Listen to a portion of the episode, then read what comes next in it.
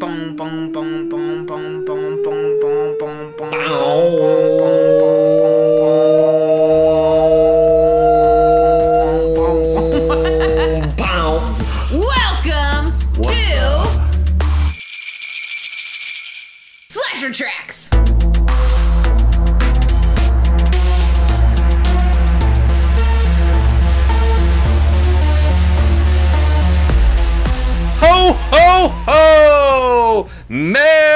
Slasher Tracks! We're back for a very special holiday episode, episode 43. I'm Aaron. I'm Sloan. And I've made some cookies. Oh man, I wish the audience could see that. now I don't Stepmom. Has step Zoom just grandma asked if I was playing music. We're back. Thanks for tuning in. We've got a very special holiday episode. I'm drinking holiday ale. I'm wearing holiday socks. Look at you. Did those have holes? And we're continuing a Slasher Tracks tradition. Um, it's sort of a series. Wikipedia will tell you it's a series. Absolutely. It's not a fucking series, but we're doing the third. I thought you were saying Black Wikipedia Christmas movie. would tell you our Wikipedia page that will inevitably be made by our fans. We'll say Oh, this is oh, a oh, sure, series yeah, of yeah. episodes Wi- by the Wiki- Slasher Tracks team. Yeah, the Slasher it Wiki. does. I made It'll it'll have that as its own arc. Yeah, But absolutely. um, on Wikipedia, it says that these Black Christmases are a series, and that's that's a, A leap, especially with this one. But um, it's our it's our Christmas tradition, and uh, you know, It gives us a little today. palate cleanser. It ends today. Well, Unless it doesn't. Unless it does it, because uh, we'll get there. Oh, Um, teasing, teasing us, Aaron. Yeah. Uh, speaking of teasing, uh, so we're we're slasher tracks. We're gonna talk about this movie for for a bit, and then we're gonna go on sidetracks from shit that we found related to the movie, history, fun facts, whatever it is. Stay tuned because I've got a fucking cool one, and it's Christmas themed. Hey, Um, Jingle and Bell. these other two probably have pretty good ones too, but I don't know what they are. Mine's less Jingle Bell rock, Okay. but Uh, d- Mine's do, on do Jingle kids Bell die? Rock. uh, no dead kids. Duh, dead teen, dead teens. Dead teen. That's a kid. Well, we can make Under that work. 18 is a kid. No, it's like probably past eighteen. So So a 19 year old. like a dead young adult, a dead young adult. Not gonna hit the same for me, but Sorry, still looking forward Sorry to Sorry to disappoint you. So, original Black Christmas was 1970. I thought it was like Four. 1979. I, really I think it was either that. four, six. Okay, Four there's somebody six Google it. We my all have computers in front of us. Christmas. Uh, the original one, 1974. Whoever said that, I- uh, Cody, stepmom, wins. stepmom wins. It was um, considered maybe the first slasher movie um, by some definitions of it. Then we did, and which uh, the three of us all liked. Um, it was cool. Yeah. I've watched it a few times. creepy. I wanted to watch it again this year. I haven't yet. We should. Uh, then last year, uh, we did Black Christmas, Black Xmas, Mm. 2006, uh, and that one kind of took the plot of the original, but expanded on stuff that. it was um, both a need sequel it. And, And an incest film, and some cannibalism, and yellow. it was a sequel and a remake, but also not a sequel or a remake. It, but it had Gretchen Wieners, which is pretty cool. Yeah, I- It was a retelling. yeah, a retail. But it, was- had was trying to sequel do all that. elements. I don't know. It was confusing. When I saw that thumbnail for that movie, I did feel nostalgic. I, I think I liked that one. I would rewatch it. I think so too. Now we're at Black Christmas 2019. with Poots. Imogen with Poots. with Imogen Poots, and I've been talking for a lot. What what are you guys' first hot takes on this one? Um, I don't think it's a hot take. I think it's a very. I don't. e- I wouldn't even say lukewarm. This movie is bad. Ah. There's not a single redeemable quality about this movie. It is very atrocious and like very much like, hey, do you want us to like tell you everything that you should feel in like the most condescending way possible? and then like they're like, Guys, it's a horror movie. yeah, yeah. I, I completely. But the, this one is like horror movie. But guess what? We have morals that we're gonna teach you. We're gonna teach I- you we're gonna teach you about feminism, but in like the most like Most boring. ham-fisted. Yeah, like let's cram that into this movie. Like it was a this movie was a catalyst for like feminism in like the worst fucking way. I guess I totally agree. And let's let's let the the female speak a little bit. Ew, ew, ew, ew. Suck my toes. Hey, Fuck Aaron, your I butt. really like your fedora. oh, thanks, milady. No, like obviously it is ham-fisted and like really nice spoon-fed to you and all that stuff. But I'm also like, yeah, it's a horror movie. It's a slasher horror movie. Do you expect immaculate storytelling from this Yes. genre? I think that's expecting far too much. it And follows. I we had have fun. We, we're from a different time now. We're in a different time. the standards are definitely higher. Uh, that, that's a good point, Cody. I also love a Christmas movie. I love a movie that's lit by Christmas lights, and so automatically Mm-hmm. it's gonna get some thumbs up for me because I'm a sucker for that shit. Uh, I love a Christmas nostalgia, and uh, I also didn't hate it as much as you guys. There were a couple. We'll get to it, but there were a couple like good moments for me that uh, stuck out. Um, Would you would you give it a thumbs up overall? If, Yeah, you, if that fuck was like, okay, watch all the Black it's- Christmas movies. It's a down for me. Yeah. But what I want to say up front here is this movie isn't meant for for us. Uh, the, we're not the target audience, and I think we're not used to not It's being the target audience. thirteen. It's PG thirteen. The director said she uh, wanted to. Where is it? Where is it? 30 minutes of material was scrapped to be PG 13 to be more marketable to young girls interested in the horror genre. This is a movie for little girls. Yeah, that makes sense because it did I remind a me. big boy. a lot of the moments that were girl power stuff, I had some nostalgia remembering when I was a young girl, like watching Bring It On. And so Mm. I think this ham fisted, very obvious, like feminist perspective, it made sense to me and it reminded me of movies that I really liked as as a young gal, as like a child slash preteen, early teen. So I think maybe that's why I enjoyed it more than you guys did, because you guys probably weren't watching the same kind of movies when you were twelve. Yeah.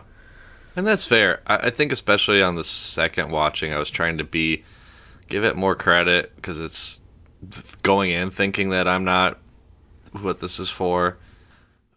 It's still, I hit the nail on the head and then hit that more and then did it again. Because they So, there like, was audience. I think I think even with the dialogue and there being a lot of like elements of like this person's the bad guy. Like I just thought it was not compelling. I just didn't like there wasn't anything that really like drew me in. Like the the story wasn't there for me. I didn't really care for the antagonists at all. Not even in like a, a love to hate them way. Like I just thought they were just like bland. Um the like the the twist wa wasn't really that interesting. I felt Um, I feel I don't like the twist was uh I guess I don't know if we should get into our characters. So I was going to talk about a character that I thought was a red herring, but turns out he like kind of wasn't. Uh, Landon. Yeah, I thought he was going to be. Turns out he is like okay. uh, Before we get into that, I feel like we should say what this movie is about and what happens. Yeah. So, sh- a little quote that she was trying to explore the same premise of the original, but with a Me Too style twist. Um, that that's a direct quote. Um, it was pretty pretty topical in 2019. Do you guys think? Sorry. I was just gonna say maybe it's something we could talk about at the end, but I'm saying it now. Do you think that this qualifies as a Black Christmas movie? Is all that is required have sorority girls and then they die, or At Christmas did you time? feel like this was just taking the name? I don't know. I mean, like, what it was, because in the first one, wasn't it a boyfriend that turned out to be abusive that was killing them? no, we don't find out who the Oh, we don't know who it is. We don't know who it is. But it's like, mm-hmm. you know, it's a mysterious. I feel like, yeah, like the first one is maybe playing off of more. If it was just a mysterious guy, it might, had to been playing off of was- like the fears of like off of- serial killers, right? Yes, yes it, it specifically was. It was right around that time. uh, what's his name? Uh, not Zach, Ef- Ted Zach Bundy? Efron. Ted Bundy, like the Ted Bun- Bundy vibe of it all. And Big time. I think that I don't know. I feel like if you're gonna do it a third time, and you want your audience to be younger girls. What's the point of remaking it unless we're going to change something? So might as well take a slasher film that gratuitously like kills young hot women and let them be the heroes or something this time if you're going to change it. I don't think that's Yeah, like a like a new Ocean's Eight, or the new Ghostbusters. Those were really good. like they could right? have done yeah sure they could have just done a totally different movie but christmas is fun and i don't know I just think there's better ways to go about it.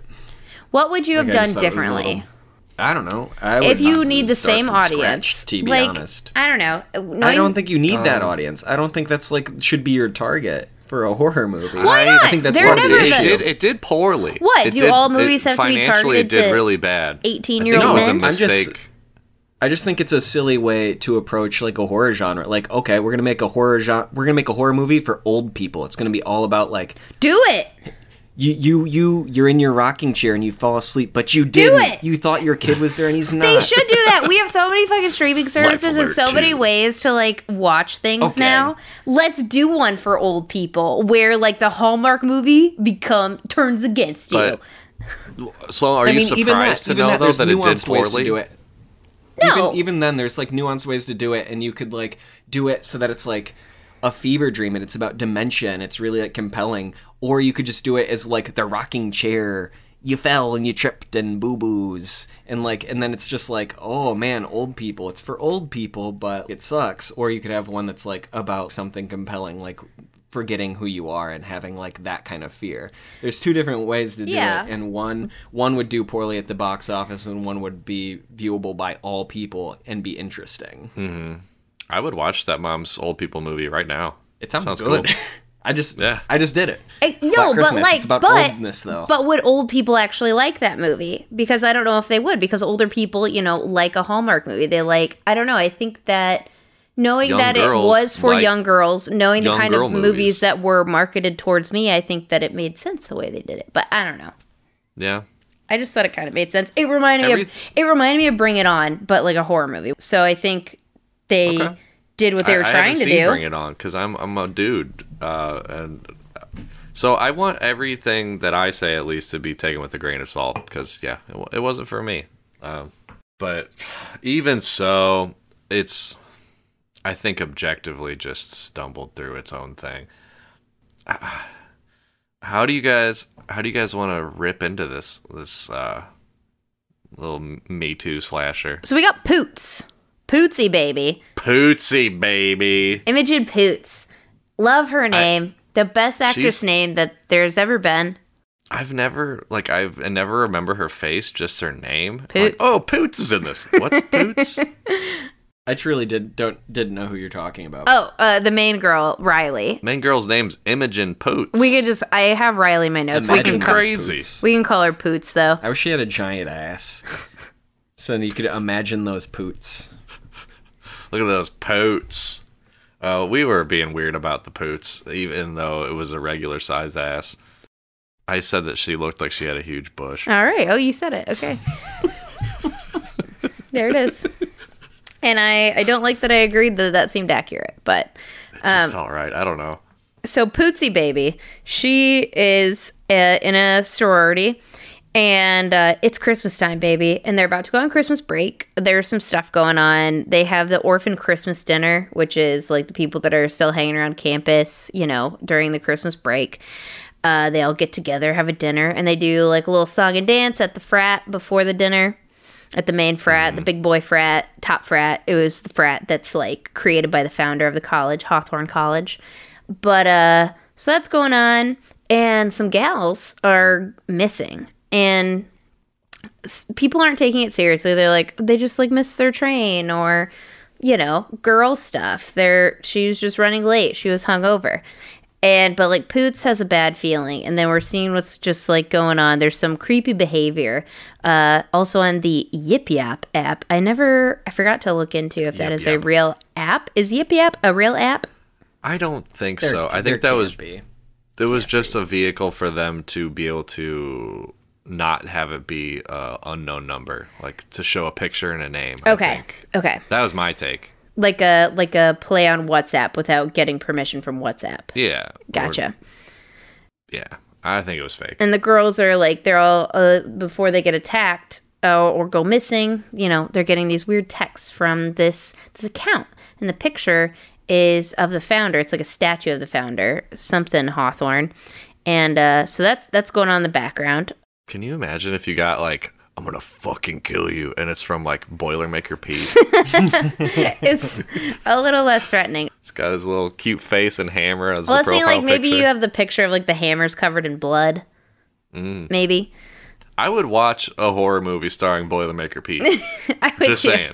The it's honestly it would be creepier because the the mascot with his happy smiling face would be scarier coming at you as an attacker. Mm. So we got we got that going on. She are also our main girl Poots. She got raped a couple years ago by this douchebag named Brian.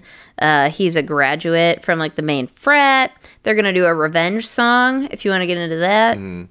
Um, before that, um, and I'm I'm I'm loving how fast we're plowing through this plot here. You told me to um, go fast. but I, I love it, but there's one moment that we can't skip over because it was visually the coolest part I think in the whole movie is that first girl's death.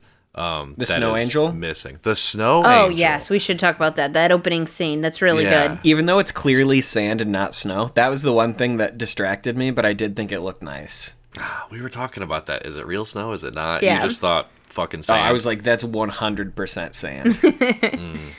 But yeah, uh, I she's getting like kind of stalked by the killer. She's getting the creepy texts. um, Well, it's like thing it's leads it's at first she thinks because there's just a man following her. So, but then it turns out he's uh he's our first like red herring of and then it's actually like, an get it, ladies. man. When a man's walking behind you, get out your keys. But it's not. Yeah, she Yeah. gets out her keys as a weapon. Well, fuck you though. We've you all been there, ladies. uh, wait, but like you haven't done Honestly- that before. So And also, shut I did up. think- that should part sh- was I fine. should shut up. yeah, you I should thought definitely that shut part up. was fine. Yeah, no, I'm. I'm Have you ever had to get your keys asshole. out because you heard somebody? No. All right. No, I Dude definitely power. think I definitely think that was uh, a little bit of almost like second watch, like ugh, because like the first time, like I think it's a totally valid thing to be like, oh my god, is this guy, is this guy? Well, this guy's been behind me for quite a bit. What the fuck? and really close but while then, you're getting like- creepy texts. And he's he's got his phone in his hand. He does, yeah, he does have his phone in his hand Guys, too. it's totally reasonable. Yeah, and then he. But- oh, go ahead. Yeah. I, I don't even remember the vehicle of, of death here. Is he? Oh no, it's a fucking icicle. Yeah. He stabs her with an And I icicle. feel like that's, that's very in Christmas. the original and the s- remake. Uh, There's at least one think so. icicle death in one of these movies, so it was like a nod to. And she I falls feel like it in was the the snow. second one. She makes the snow angel kind of just by default, Like and then flailing in the snow. Then gets dragged, and so it's this angel shape with like a long tail, and it's framed in this really nice looking way. Looks good. And then boom, it hits you with the title Black Christmas. It's like right here, you think this movie might be good, Yeah, and then it fully agree. Which I doesn't think do that ever again. that it is pretty all right. And then, yeah, we got. Oh, uh, we did skip over, I guess, one other thing, like plot wise. So we also get introduced. We start getting introduced to our like main girl characters in the sorority. But before that, we also meet Professor Gelson, who is I need to look up his name. uh, it's Cary something. Uh, it's Robin Hood Men in Tights. Yeah, I was Um, gonna say it's Robin Hood Men in Tights. It's the Princess He's Bride. Princess Bride. He's like, the main guy in Princess Bride. He's also 80s in. Uh, he was also in Saw. If you remember, he was the doctor in Saw. Okay. That seems Have you like watched an all odd... of the Saw movies? No. Can I I've- spoil it? He comes back, doesn't he? He's the very end guy. He's like, I've actually been behind this entire thing. Are you fucking? I didn't. I did not say yes. You could spoil it. You oh, just. sorry. He's the. wh- He's not behind it all, but he has. He's comes back at least. Okay. Hmm. He was in a castle for Christmas and he wears a kilt. So anyway, 80s 90s blonde man heartthrob British and he is a professor professor at Hawthorne College and one of the girls, Chris, is trying to cancel him.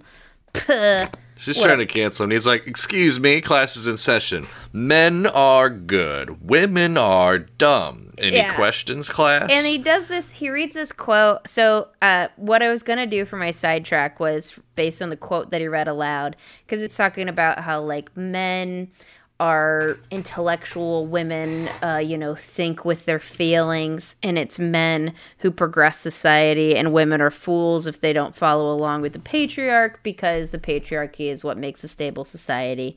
And he's like, guess who wrote that? A lady, and it's her name is Camille Paglia. And I looked into her. It turns out it wasn't that interesting. I would just be telling you over and over why this woman's an asshole. But Oh. uh, she is like she's a person that's out and about right now. Uh, I just want to mention she was recently just because uh, Cody mentioned Jordan Peterson a couple times before. She was on Jordan Peterson's podcast. She's also like Jordan Peterson. Another intellectual, huh? she's like him she's very into like they talk about in the scenes with um with the actor she's like very into the classics uh she's very into you know greek myths she's into those old classics archetypes and uses them to make metaphors of what today is the way that jordan peterson does and it's just like super lame and That uh, sounds insufferable. she did have I don't know. She and she she'll write like opinion pieces for articles. They're trying to fire her, I guess, right now for the university she's worked at for like thirty years. She's trying. She's getting canceled by the libs too. I don't know. She's just a dick. That's all. Hmm. Just wanted to mention Okay. her. She is. I just. She is a person that is in the zeitgeist like right now. She's not like from the. She is from the past, but she's a person that's still kind of relevant now. When you go when I went on the comments on uh, some of her you or her lectures on YouTube, it's just it's what you think it is of cringy dudes being like, "This chick gets it," hmm. um, Super based. and then women just being like, "She gets it. I know my place." It's just sweet. very silly. But it's just so Um, silly too because she's like a very professional, learned woman with many degrees. That's like, ladies, follow your man. That, that's You kind of weird. yeah. Kind of like fighting for the wrong. But like, for the while she opposing team. while she's doing a man's job, and anyway, in her Neither opinion, a man's job. there. Anyway, Camille Paglia, she can suck a big one. we hate her. So yeah, we got we got our cast of characters. We got Riley, Poots. We got Chris, the baby. social the social justice warrior. Oh, she's a social justice warrior. She's getting statues taken down. Yeah, yeah, she's, She's get- getting gets- teachers canceled. Yeah. We got. Ah. I have more, but I feel I feel like a bad person like making fun of this, but they've done it in such a way with no nuance at all. Like that you have to pick on it.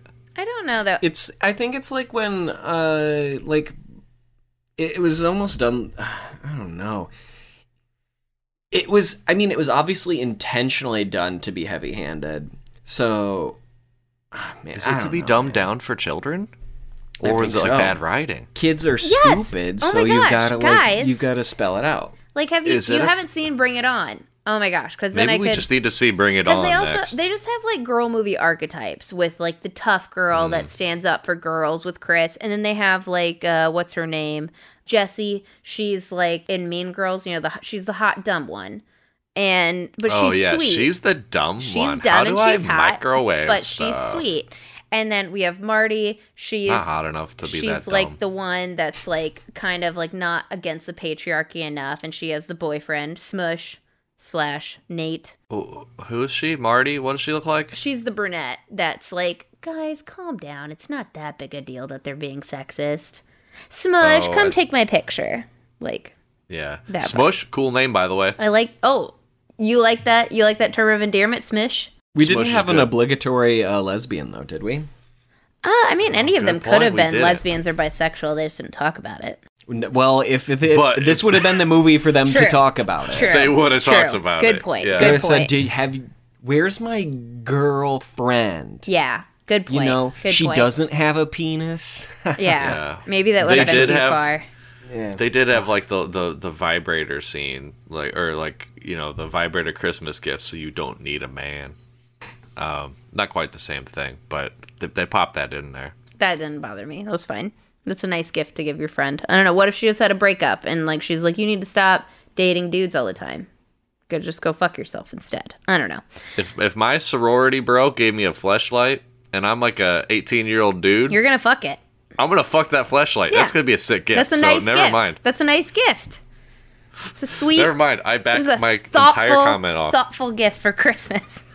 Yeah, ha- happy dildo blasting Oh, girls. we have more characters. I won't name them all until it's necessary, but I do have to They're mention useless. the cat. The cat, the beautiful long-haired white cat, is named Claudette because you know I gotta have those pet names. You know, slasher tracks listeners know Sloan's always got to figure out the pet's name if the pet It's makes it out alive. name for a gorgeous white cat, though. Claudette, what a classy name. Claudette the cat. Do you do you want to talk about the Claudette moment? Oh Or- my god, it's my favorite part of the whole movie. The Exorcist three moment, mo- moment, movement, So movement, before- bowel movement. sort of before like we know what's going on. What? there's there's like this mysterious thick black liquid that's popping up places and the cat claudette beautiful pristine white cat she gets this black goo all over her paws and our, i think like the big character is holding her and like what's on her paws and then you see that the cat goes down to like lick their paws because that's what cats do and they had to cut because the cat is just like ah, gets about to Oh. make throw up noises it's just ah mouth Did you wide pick up on open. that? did you see that cody No, I didn't. Oh, it's, It's, so good. I would not have if Sloan didn't catch it because she was I just watching that cat. But it it's multiple totally times. I was like, look at this they- cat. as soon as they cut away, that cat did like a. yeah, it was like gearing up to scream and throw up. It was so funny. Like that cat was not supposed to lick that prop liquid, but you can't tell a cat what to do. It's gonna do what it wants. Uh, I will try to get like a screenshot uh, of that cat, scr- the cat scream, pre-scream face. It's so good. It's so funny. Favorite part of the whole movie, which I guess doesn't, as much as I've been trying to defend it, it doesn't say a lot for the movie. That my favorite part is when a cat is about to freak out, but it's Yeah. really funny to me. So yeah, girls, they're missing. They're getting attacked. There's the founder of the university. We find out Hawthorne. He uh he is rumored to have sacrificed disobedient women for pagan male gods, and they're like, "Ooh, scary." Um. Oh, did they then- say that out loud? Yeah.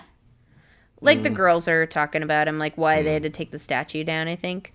Um, Do we want to do the sexy what- Christmas we song? we kind of skipped. We kind of skipped Oh. uh, the Christmas song, Yeah. right? Yeah. we got to Christmas talk about the song. Christmas yeah, song. we should. I think that's probably one of the most compelling parts of the movie. Yeah.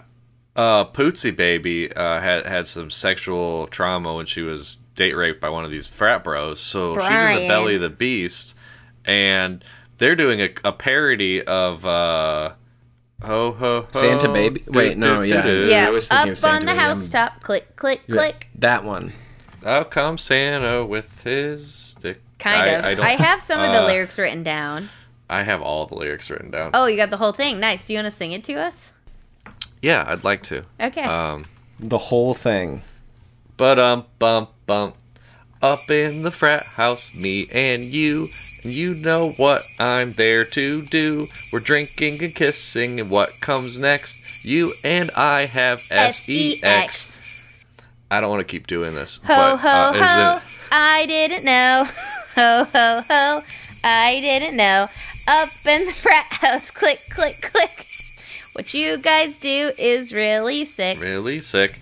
So the first time I watched this, I interpreted it the wrong way, and I think Oh. I'm just kind of stupid at movies. Yeah. I'll be honest, That's but true.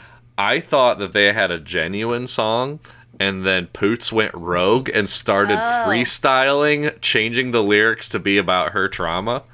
Uh, turns out, no, that's not what it is. Um, but I was like, Yeah, because when you watch when we watched it the second time too, there was a part that I didn't notice was that Poots had done a like Christmas performance like by herself the night that she was raped. Yeah, and she so, didn't want to do it, but um, but her little got too drunk uh, and, and didn't do it. Guys, can I right? Oh, this is a good time to talk about it. One of my pet peeves in movies is inconsistent movie drunk. It It wasn't throws- inconsistent.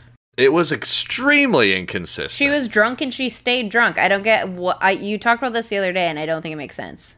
okay. Hear me out. She's like blacked out, browned out, trying to to say no to this guy who's being a creep towards her. Mm-hmm. Phil. So that means that means like end of the night, you're fucking trashed. Next up is sleep or slurring, stumbling, falling, puking.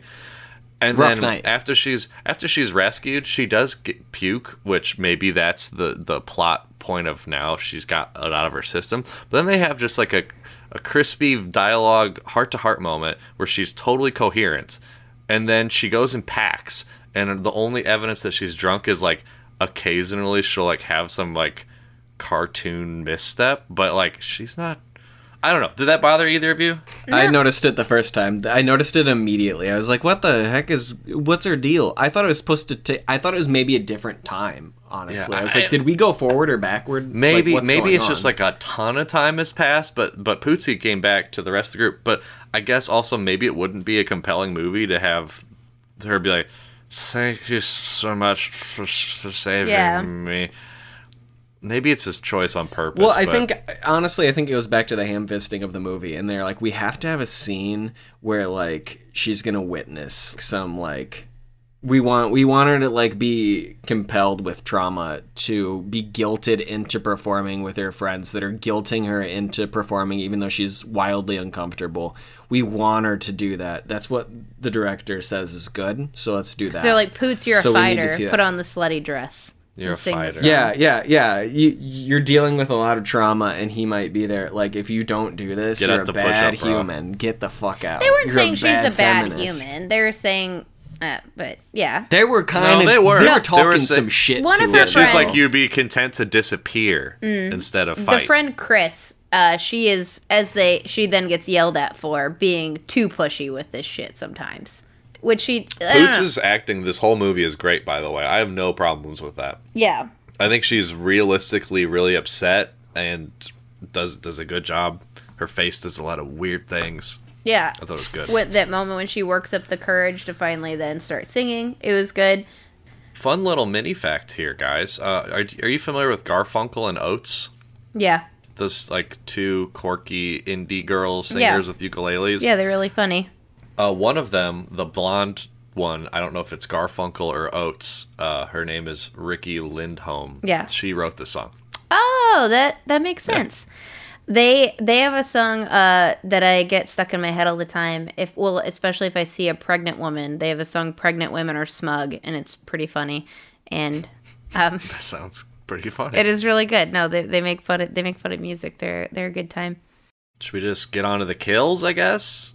Uh, these Yeah, I the masked guess. figures, the the evil text message demons come and uh, take down a few people. Yeah, there's the text message demons. We get the idea that Professor Gelson's in on it because all these girls are going missing. Then we see he has a paper with all the girls' names on it. Oh, oops! I dropped this. Shows the camera. It's all their names. Get it? Get it? It's just Guys, beating it's it for on your head. thirteen-year-old girls. Stop it. I think I think that that's like six year old. Like, look, there's these are the people that are in the movie. These like Should be evil guy checklist. It should be written on the top of the paper. with this isn't nice to say, but maybe dumb teens need to be spoon-fed plot. I don't think I don't think spoon feeding really helps anything though. That just leads you to a life of spoon feeding. Well- I think uh, act actively um, learning and uh, you know- you know maybe it's not the medium for them if they like. That's why you give them something know. that's easy to understand instead of the spoon-fed media that will not talk about anything critical of Give- give patriarchal girl- systems.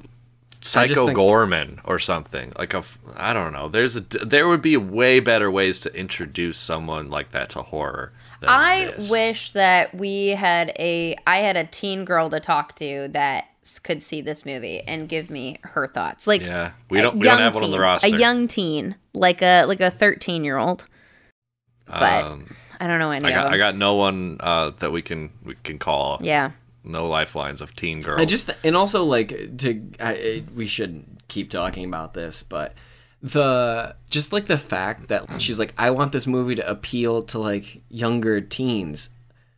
I don't think younger teens are go- were ever and will never watch this. Like this isn't like it's there's a reason they like the genres that they do. There's a reason people gravitate towards the things that they gravitate towards, and I feel like ham fisting, like filling a, a genre or a movie with like the things that you think somebody would like to make it more appealing so that they lead I don't know, it just seemed it seemed like odd. Like why why even do that? I mean, maybe that's an ignorant approach because like I think to some degree there's always going to be like olive branches to like other genres and things. Yeah, there's this- there's the uh, you know the gateway movies that get you into. But I just don't think this is your way to get into horror. I don't think it is. I don't think I think is. this is I a think- dead end. Yeah, I, I don't know. I, I'm trying to think of what would be a good gateway. b- Besides, I said Psycho Goreman before, but something. This this just kind of had a, its own motivation. I think. If we're ready to talk about the kills, there's one that was pretty cool. We're talking about the homage. There actually there Mm-hmm. were like a few homages. I only one that- recall the one big one, so you might need to help me out here. Yeah, I, I can do I can do the one. There's uh around the time that we get uh what's what's uh someone could help me out with the cat's name? Claudette, Uh Claudette's owner is looking for her. Franny. Franny. Uh, Franny. She's the one that looks like Rick Moranis. with the diva cup. I did hate how she dealt with that pad. So hold on, real quick. Franny, she's The like, diva I cup, lost, you mean? Yeah, she's Oh, like, yeah, I lost my diva cup, pad. and then Riley hands her slash Poots hands her a pad. It looked like a pad. It didn't look like a tampon. It looked like a pad. It was uh, it was definitely a pad. And then she just reached the pad into her pants. I'm like, girl, you have to take all the things down. I guess maybe if it didn't have wings, but like I have never seen. I I would never s- like pants up, slip a pad in. That was insane. like cuz the bottom of a pad, it's all sticky. You can't like just slink it in. It it was wild. Uh, that part I was like, What if young girls watching this movie put in their tampon products wrong? the tampon? No, God, It- Pads. it's it's it's it's a menstruation product. It's a menstrual Whatever. product. Not Uh, if I'm it's being not- the like big if dumb it was male a here- tampon, she could just like reach her hand in there and like shove it in. But the way that she did it with the pad, I'm like, that's not pad application. And that was one part that I was like, this doesn't connect with women. Her T-shirt at this scene said, "Your monologue is boring me." That they must have made custom for this movie. Um, so uh, I'll just leave that there. Anywho, the kill. Anywho, Yeah, She's the kill. looking for a cat, and you get this shot overlooking a hallway. There's like a lot of doors visible, and she's looking for a cat. She hears like some like, "Meow, noises. You hear some, yeah. You hear you hear the you hear the mares, and um, she's walking around checking in different doors, and it's a static camera over like one area, kind of just watching her go in and out of doors, looking for a cat. Building that tension. You know something's It, it really is, and on it, the, it was kind of nice that it came from a, a, a, a like a like a nice happy scene beforehand as well, or it wasn't any like tension building scene before, so there wasn't any tension going in. You get an uneasy feeling. They drop the music, and it gets a little bit like, uh oh, we're gonna ha- we're gonna have an issue here. But um, she finally sees her cat and she walks towards her cat and then very exorcist 3 which is kind of the same thing it's a static shot down a hallway one of the black masked individuals comes from behind her and, and, and gets her it was a nice little homage to exorcist 3 Okay. I haven't seen Exorcist 3. I didn't realize that that was like you, Much you think it's two. a specific they're specifically nodding to that with this oh shot. it, like 100% like the the way that it's done is done exactly like the best kill in exorcist 3 no. like like a zoom in a zoom in as she's walking away and you just get a quick like spooky little grab it, it I mean, it's better in exorcist 3 but uh but you know it, it, I thought it was nice. I was like, "Oh, hey, look at that! Would you looky there?" I actually said, "Looky here, looky, looky here, looky here." here. to my cats, and they all looked and they said, "Uh oh, that's no good." What'd your cats think of Claudette? Uh, they weren't fans. They said they're more well behaved. they wouldn't lick their paws. So, like, I just I have to mention this character because all these bad things are happening to these women. We know something's up, but the, can we just talk about the cop for a second? And I think like Okay, you know, yeah. it is, you know, kind of like you guys like you guys been mentioning like ham-fisted like the cops don't believe the women, blah blah blah. Um but that is true. And uh then they go to this fucking campus police guy cuz uh Riley, she has a trope. feeling He's like eating food. yeah, it's the eating the food because uh, she has a feeling something's going on and he's just not getting it. She has to like explain what DMs are to him, and he he uh, he fucking Hilarious. he I fucking Tell really hated the use is. of the the use of DMs all the time. Like, oh man, it that that hurt. Just But, say message or something. yeah. But Are we are we you're missing old the men point. yelling at this movie right now? You are, you definitely are. But number two, he pats his sandwich, and that Mm. was so. right after squirting that little thing of mayonnaise it on his like, meat. It was so Ugh. reminiscent of the mortician eating the sandwich, you know, over the dead body of the dismissive cop patting his sandwich. I feel like it's almost a trope of just being like pat pat. I Yeah. don't care what you gotta say, little girl. Pat pat. but I'm gonna um, enjoy my sandwich. And you know, he ends the whole interaction with uh, "Boys will be boys." You know, he he's Oh. like he sounds like he feels bad for saying it, but he's like, "But you know, you know." I thought that that quote represented the whole movie. It was boys will be, you know. That's it. That's the whole fucking movie. yeah, yeah, it is. I get it. Yeah. So it's worth mentioning. yeah. but he really sucks and, and like it is it is so uh really belaying the point of what the movie is but i don't know the the point i guess like what i'm stuck on is the point isn't untrue um so Yeah, that, I knew talking about this movie would make me feel like a bigot because it's like they're good points. They're just told in a really. it makes like me feel better way. knowing that it was made for young teens Yeah. because then Yeah. it's like oh that's why they belabored it yeah you're Um, going to college soon get ready girls there's masked men that are going to sacrifice They you to the patriarchal pagan god don't have S X. I feel but- like I would have felt patronized. But I can't really Yeah. speak for that because like I don't remember being You're an adult. 13. yeah you're an adult man Man, being a 13 year old boy, I don't think I'd pick up on that nuance at all. I think I would just roll with it. Like, American Pie was good. yeah yeah remember american pie was good I never think saw about it. that chew on that for a second while you're Yeah. criticizing this movie I, going, taking the lens that this movie is truly for teen girls, young teen girls, it forgives a lot of its sins. I really I just don't know if that like uh, I don't know. I mean, we can only view things through our own lens, and like also like I'm not. We're not watching like a fuck. We're not watching the fucking Wiggles or anything, you know. Yeah. Like, like, the I think wiggles it's are for desi- six year olds what do you mean no it's different it's a different Yeah, This audience is for, this is for 12 But to say that we can't say anything, like we can't be critical of it just because it's not made for us. Oh, I'm not saying you can't be critical. I'm just No. saying try to remember.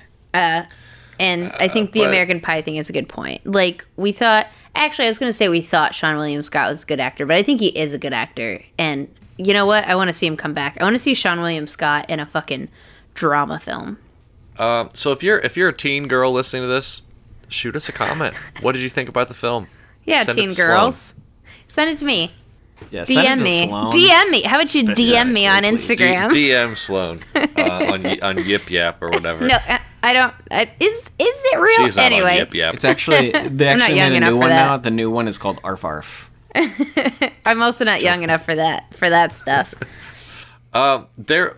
Let's the couple kills at the end. We, we were on a roll there. Yeah. With uh, one of the end Sorry, kills being had an talk about the homage. sandwich pat. There's um we have dumb girl that goes into the attic to get Christmas lights, and there's arguably the most effective I jump scare. It was like kind of good. She's she's going again. The camera's following her as she tests different lights in this messy attic, and they're not working on the plug. And she finally plugs in the one that works. It lights up, and the killer's face is right behind her. That got me. It got me And, real uh, good. You know, it get he chokes her with the with the Christmas lights, and I don't recall if that's that's got to have been in at least one of those Black Christmases. Oh yeah, like at least um, death in the attic. Well, for sure, Death in the Attic. Minimum. Yeah, good point. I didn't even think about Death in attic, the Attic. in itself is like an homage. But this one Um, didn't have then- like the cat eating the face, which I think was in the first one. It did have a cat. Uh, there are little does pieces not of eat this Faces. Claudette's classier than that. that you know. Um, True. And then like the most iconic, like if you had a still image of Black Christmas 1974, it's it's the girl in the rocking chair with Yeah. the bag suffocating her head. Uh, And we do have a kill with with the bag. That Yeah. was pretty cool. true. Should I? It was a Can I? nice little nod. in the lead up to that, before that happens, there's a very silly like I was blown away by the kill. So it's like there's the uh what are their names? Uh, Marty and her boyfriend Smush. They're like fighting, and he's getting into like a not all men argument. Like you guys can talk all those shit you Oh, want about men, but I just have to sit here and take it. It's not all men, and they're like, "You're gonna not all men me," and he's like, "You're He- hysterical." He was the not all men. and uh, oh yeah, and like he says hysterical. Yeah. He says calm down. Yeah, he says calm down. He's he says like all the wrong the- things, and she's like, "Get the fuck out of my house."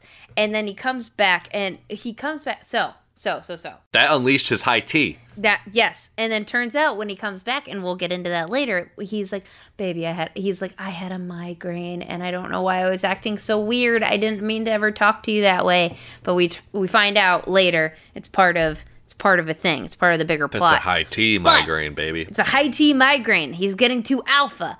But the crazy thing, I just was not expecting this.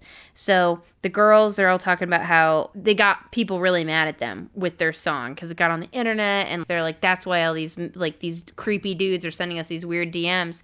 And then they get shot by arrows, and I don't know if I've seen death by or arrow like in anything other than like a Tolkien thing. Like Edit this out if I'm wrong, but was there an arrow kill in Black Christmas? was there? The original one? Was that an homage? That didn't remember. feel so foreign to me. I don't know. I thought it was crazy, but maybe I just forgot. I've definitely It seen was- bow and arrow kills before, but like I I don't remember it being in Black Christmas. And I don't know what I am thought thinking. It is unusual that it was here, but like I think a wondering if gun would have felt more out of place. We were talking about how it was like, was that Robin Hood met in tights? Is that why it's the arrows? Because it just Could seems so out of nowhere. It's just crazy being attacked with arrows, bow and arrows. I guess like archery. That's like, f- is that like a fancy frat boy thing to do archery? I don't. It's kinda like polo. yeah yeah i don't know but it was just it was wild um and yeah they lose all their phones they're trying to get they contact Oh, and, and, police and in blah, this blah, time, blah. they're finding out there's for the listeners here that haven't watched this movie, which I imagine is most of you. Uh, there's mult. It turns out that the black masked killer, um, there's multiple of them. killers It was that They take supposed- off the I mask. was that? I thought that was always like the intention. I don't think it was Ah, that no, no, it's because of a Poots was like, "What the fuck?" When Yeah, she it's like a reveal. she has reveal. a dead one by her, and then she looks up and sees another one, Hmm. and um, she takes off the mask and finds out that they're pledges to. Uh, and their eyes their pupils are red and their blood is black Mm-hmm. how how is this I think I just I think I just assumed because like the very you like beginning there auto was, solved the plot. Yeah, because like at the very beginning they have like all of them like they show like multiple initiates like in like the fucking like cult room that she just like walks in on and like they look her direction, they don't see her and then she shuts the door and then then she then she sees the sex happening. I want to mention one more thing with a kill. There was because just because you guys made some comments about the keys because I suppose there's a part where uh I think it's uh, Riley is fighting for her life and she against one of the masked men and she uses her keys to like slit his throat and I thought that was like a nice touch and Little callback. it kind of bummed me out that you guys were like using keys as a weapon is Oh, I was oh, just being an so asshole. obvious. Yeah. Um, I I thought oh, they that- also they also have a taser as one of their kills. Mm-hmm. I just I If thought I thought the I'm surprised there nice. wasn't a pepper spray moment. Yeah, good point. At least one of them should have had pepper spray on their keys. But they're just dropping their phones left and But- right. They're dropping them all over the house. Yeah, well, that's that's that's a thing with modern horror movies. It's like how all these tropes that used to work are Don't work- broken are solved with by cell phone, phones. yeah. Yeah. Yeah. I guess so you that have was to be like, I have no signal. You could do a rural thing, but this one was like, f- fucking. They just had to have 'em all, drop 'em. They all fucking drop their phones. That's In what fear. we're gonna do. It is hard. It is Uh, hard. Yeah, it's we're we're a lot safer these days with cell phones. Well, the cops still might not show up, but yeah. So the only ones that escape are Riley and Kris, the uh like social justice warrior character. I don't love. I feel like I shouldn't say that term anymore Doesn't it 'cause make it, it has feel a bad connotation. But she's like she's you know she she wants social we're justice. dude. Uh, no, I just I, I feel bad saying it, and I I, I don't know what else I mean, to it's a describe her quickly. Like yeah, but yeah, that's the trope which- of what she is. And they get out, and then they're arguing, and uh, Poots Riley Poots is like, "We gotta go destroy that fucking statue, dude. It was bleeding black blood, and it's part of their ritual, and I'm gonna go fucking break it." And eventually, the girls get there, and yeah, Riley's there, and uh, she gets tied up, and then we get the Nice. reveal with Helena. She sells out women. She's by a traitor. being- she's like, know your place. If you just accept them, they won't hurt you. And she, fuck, fuck Helena. But Helena also gets fucked. Mm-hmm. Yeah. Oh, the the dudes don't care about her sacrifice here or her help. They just fucking snap her neck. Yeah. Oh, we also find out that the pledges they're being possessed by the spirit of Hawthorne. And it's just goofy Mm-hmm. that like part of it is they're like hound dogs because they take an object from each woman that they want to sacrifice and it almost made me feel like they sniff them out, you know? I didn't. I 'Cause didn't that's how they interpret that find as them. dogs as all That's at kind all. of funny. I didn't even No, think about I thought that. that's what it was. I thought it was funny that they're like, we're gonna have you be the spirit of this like big leader guy, and then they're all like minions. They weren't Mm-hmm. all like, no, I'm a big big boy. It's like I'm a minion. Yeah. I'm a yeah, baby. That was I'm like, a baby, like and I'll bow do to whatever this you guy, tell me to. But he's just a baby. Yeah.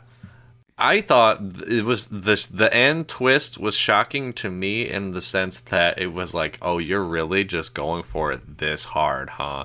It was like, oh, we're not evil, we're just men. We're men. I think I, I think Robin Hood Men in Tights says we're not evil, we're just men.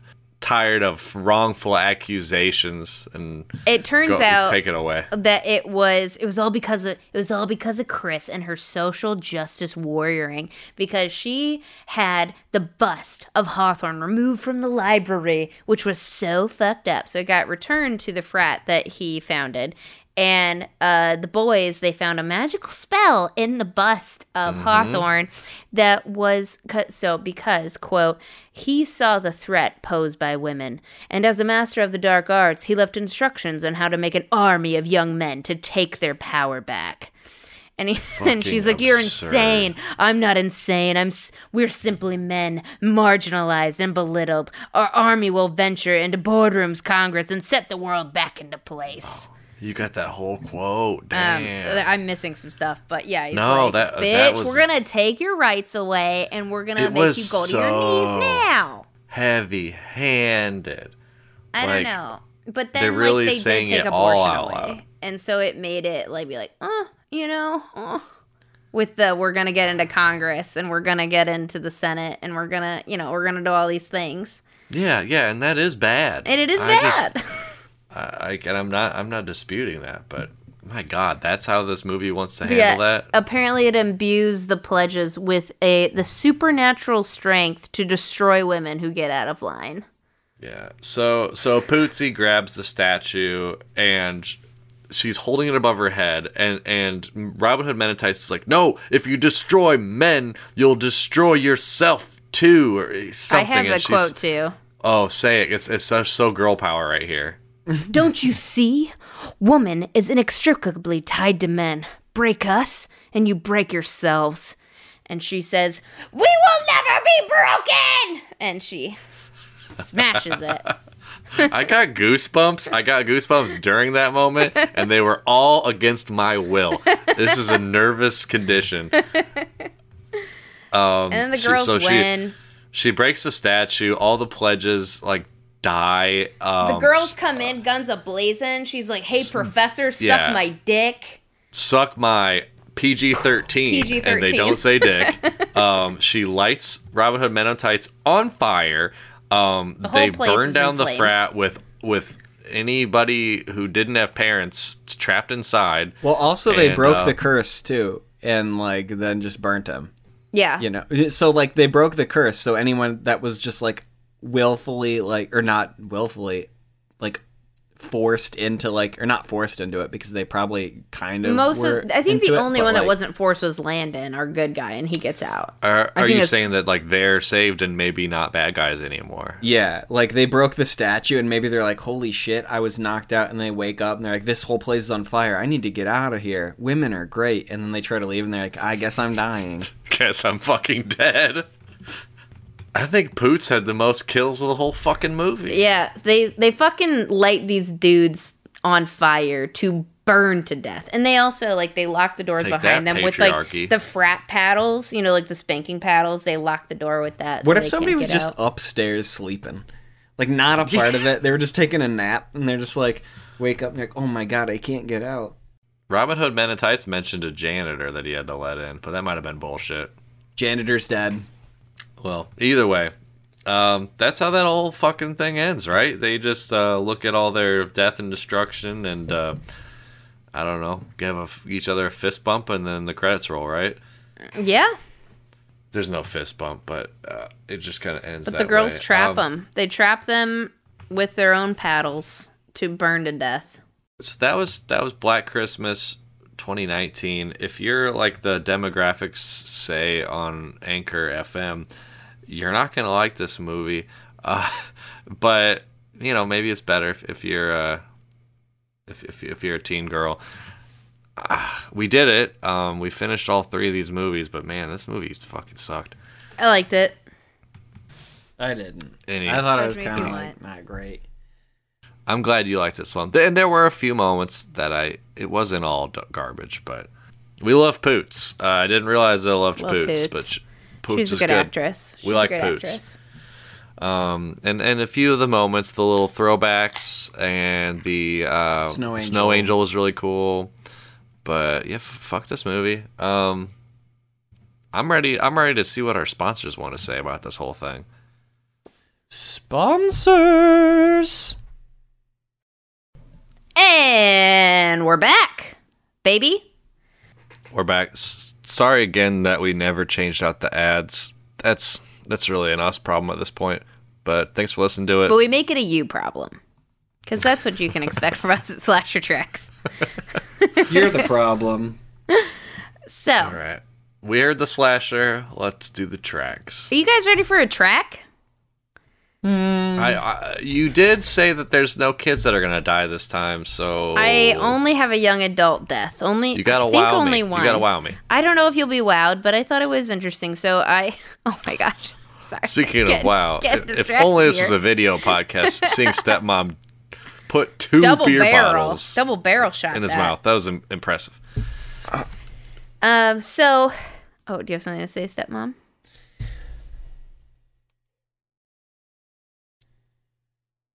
All right, moving on. so, with this film, there was obviously stuff going on with fraternities and hazing, and that's where I started in my research. But mm-hmm.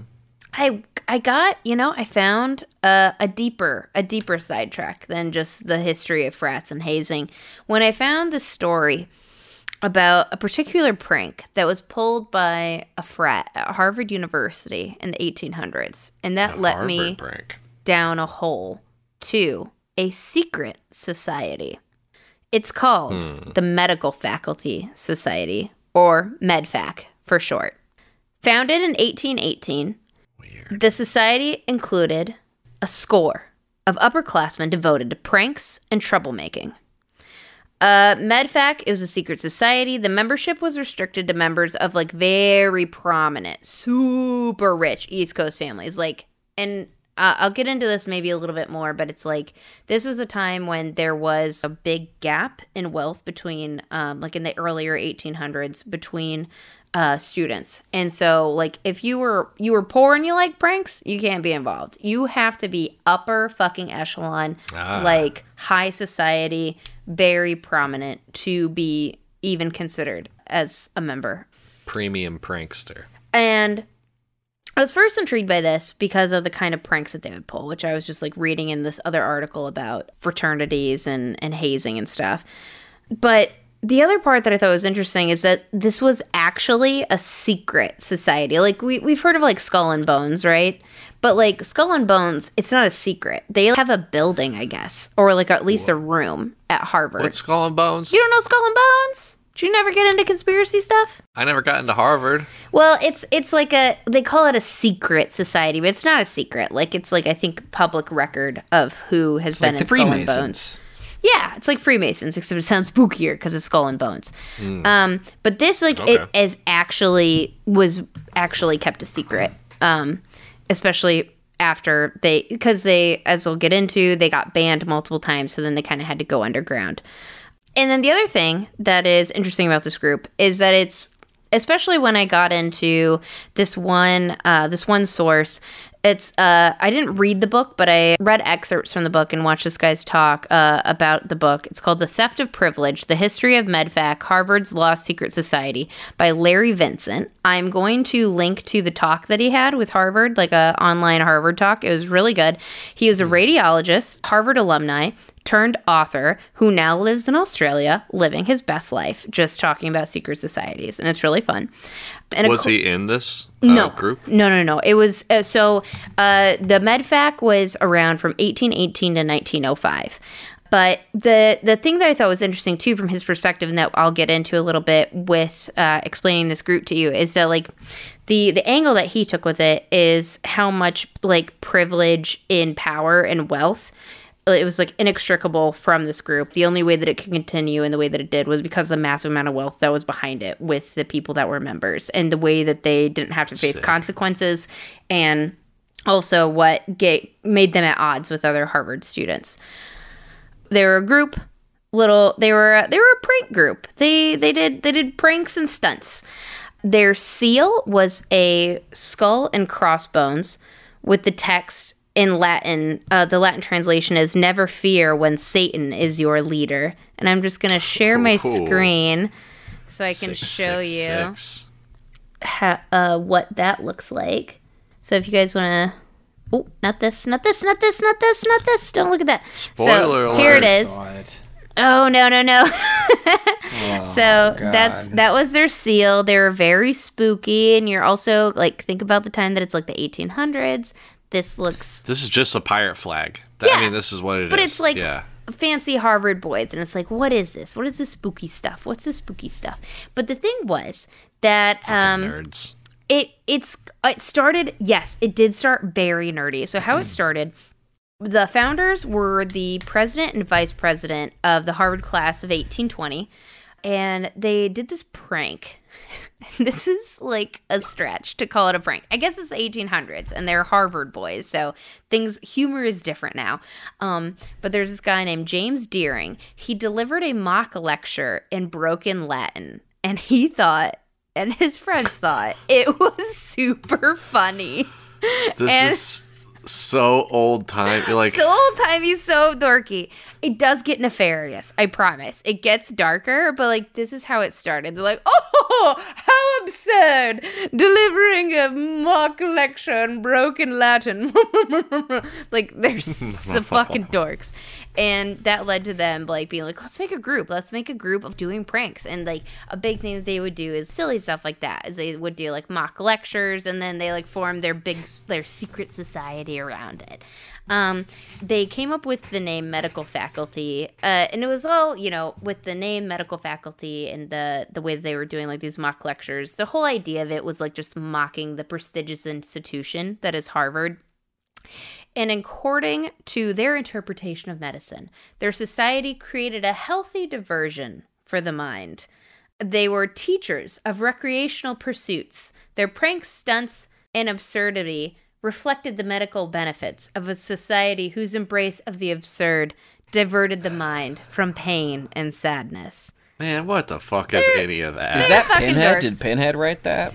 They sound like it almost reminds me of like uh shitty rich like shitty rich boy version of like Dadaism, just like of an embrace of the absurd to mock institutions, but they're really really rich. to some, so it's like less nerds cute. to others. exactly. Yes. And I knew that like I knew that we'd be making fun of them for being total dorks, but they do get a little violent. I mean, it was like 200 years ago. Yeah. we'll give them a pass. Yeah. Um so Hmm, uh Cheerio. We s- simply did the speech in broken Latin. Uh, so started as juvenile pranks and stunts. It did take on a more nefarious nature. Uh, the Harvard president banned the society in 1834. And then that's when like they went underground. It reemerged in 1851 when they had a stunt that they could connect to them, got banned again. It just like continuously got banned until it was finally banned in 1905. But yeah, it was like since 1834, it was like an underground secret society. But then we'll get into it's not actually that secret. I don't know. It's it's this weird mix of like powerful people not punishing people for doing bad things eventually, as I said, it was dorky at first, but it would eventually get to a point where to become part of the group, you had to do something in order to be initiated. You had to perform an act that would have a minimum of getting you possibly expelled if you were caught, but also you like something you get arrested for. Like they would want you to do like Oh. a major stunt. Super hazing. yeah, super hazing. You had to do something like very public. That's cool. And they also like they the it's just like the thing of this group is they're all from very wealthy families, so like they don't have fear of consequences, which I think is Hmm. a big part of why they did the things they did, and it helped them like, for a I- long time. I uh, had very limited experiences with frats in college, but Mm-hmm. the one that I heard of was like eating a gallon of ice cream. Mm. Like, Oh, that's fucking. and there's, and, mean, that would which suck. is really bad, but like no one's going to jail. I'd rather And have then them there was, speak in broken Latin, honestly. There was also the elephant walk. Are any of you familiar with the elephant walk? No, Oh, guys, you don't know the elephant walk? Enlighten. it's sort of like human centipede. Um, we you take a, a group of naked nineteen year olds, um, and you put your f- finger or thumb in the butt of the person in front of you and grab the balls of the person behind you. Oh my God. Or something like that. It was the elephant walk. I, okay. I mean, I- so in my I didn't do it. I wasn't a frat boy, but that was like the the rumors at least. I would I would believe that that's real and like cuz when I was looking into this I was first just looking into what I was going to do was maybe like a true crime story of like death by hazing. And the thing is it's like kind of a bummer. It's mostly just forcing teenagers to like drink whole bottles of liquor and then they die of alcohol yeah, poisoning and people die. and then they die. So Prank. prank. uh so like shit does it gets it gets weird. It gets weird. So what did they do? So what they do? like What'd go they to do? jail? Oh, okay, we're gonna get there. So when they got caught doing some pranks, one of the presidents of Harvard was super pissed and was like banned them. That was in like 1834, and that's when they went underground. And like I guess they actually did go underground to like a basement room on Mass Ave, and that's like where their headquarters was for a long time. And at least that's what the rumor is. There's also like a lot of rumor that was spread by like newspapers trying to get in on they the have story. any black goop? Mm, we'll get into it. We'll get into their stuff and to their Their. Simon? their their their ritual accoutrements in a little bit. Um, That's so the pranks. As I said, so like what I'm gonna do is I'm going to mostly tell you about these pranks as in in increasing intensity and also tip like the way that the trajectory of this group went was that it started harmless silly pranks and then it did get more intense so this is following intensity but also more of a timeline as well because it just got crazier Okay. and crazier as time went on but it was over it was about 100 years so they had time to get weirder and weirder They're just straight terrorists by the end. by the end they were they were domestic terrorists they definitely were um so some Okay. some silly ones uh they did uh, in 1890 this was i guess a little later but uh there was they painted the statue of john harvard red but i Oh, I know, super crazy. One one article I did see said that they actually painted not that it, they painted it red, they painted red penises on it. And then this was like a dumb Oh, thing too. devils! I know, like so. Wait, you're gonna freak out. You're gonna freak out because this is so silly. So along with it, they wrote "To Hell with Yale," right? And then there's this reporter at the Boston Globe that couldn't believe that a Harvard man would would do such a thing, and that he would at least soften the profanity with Latin or Greek. And it must have been a townie uh, that that that would do such a thing. And we'll get more into Simply the, too crass for one of our students to do.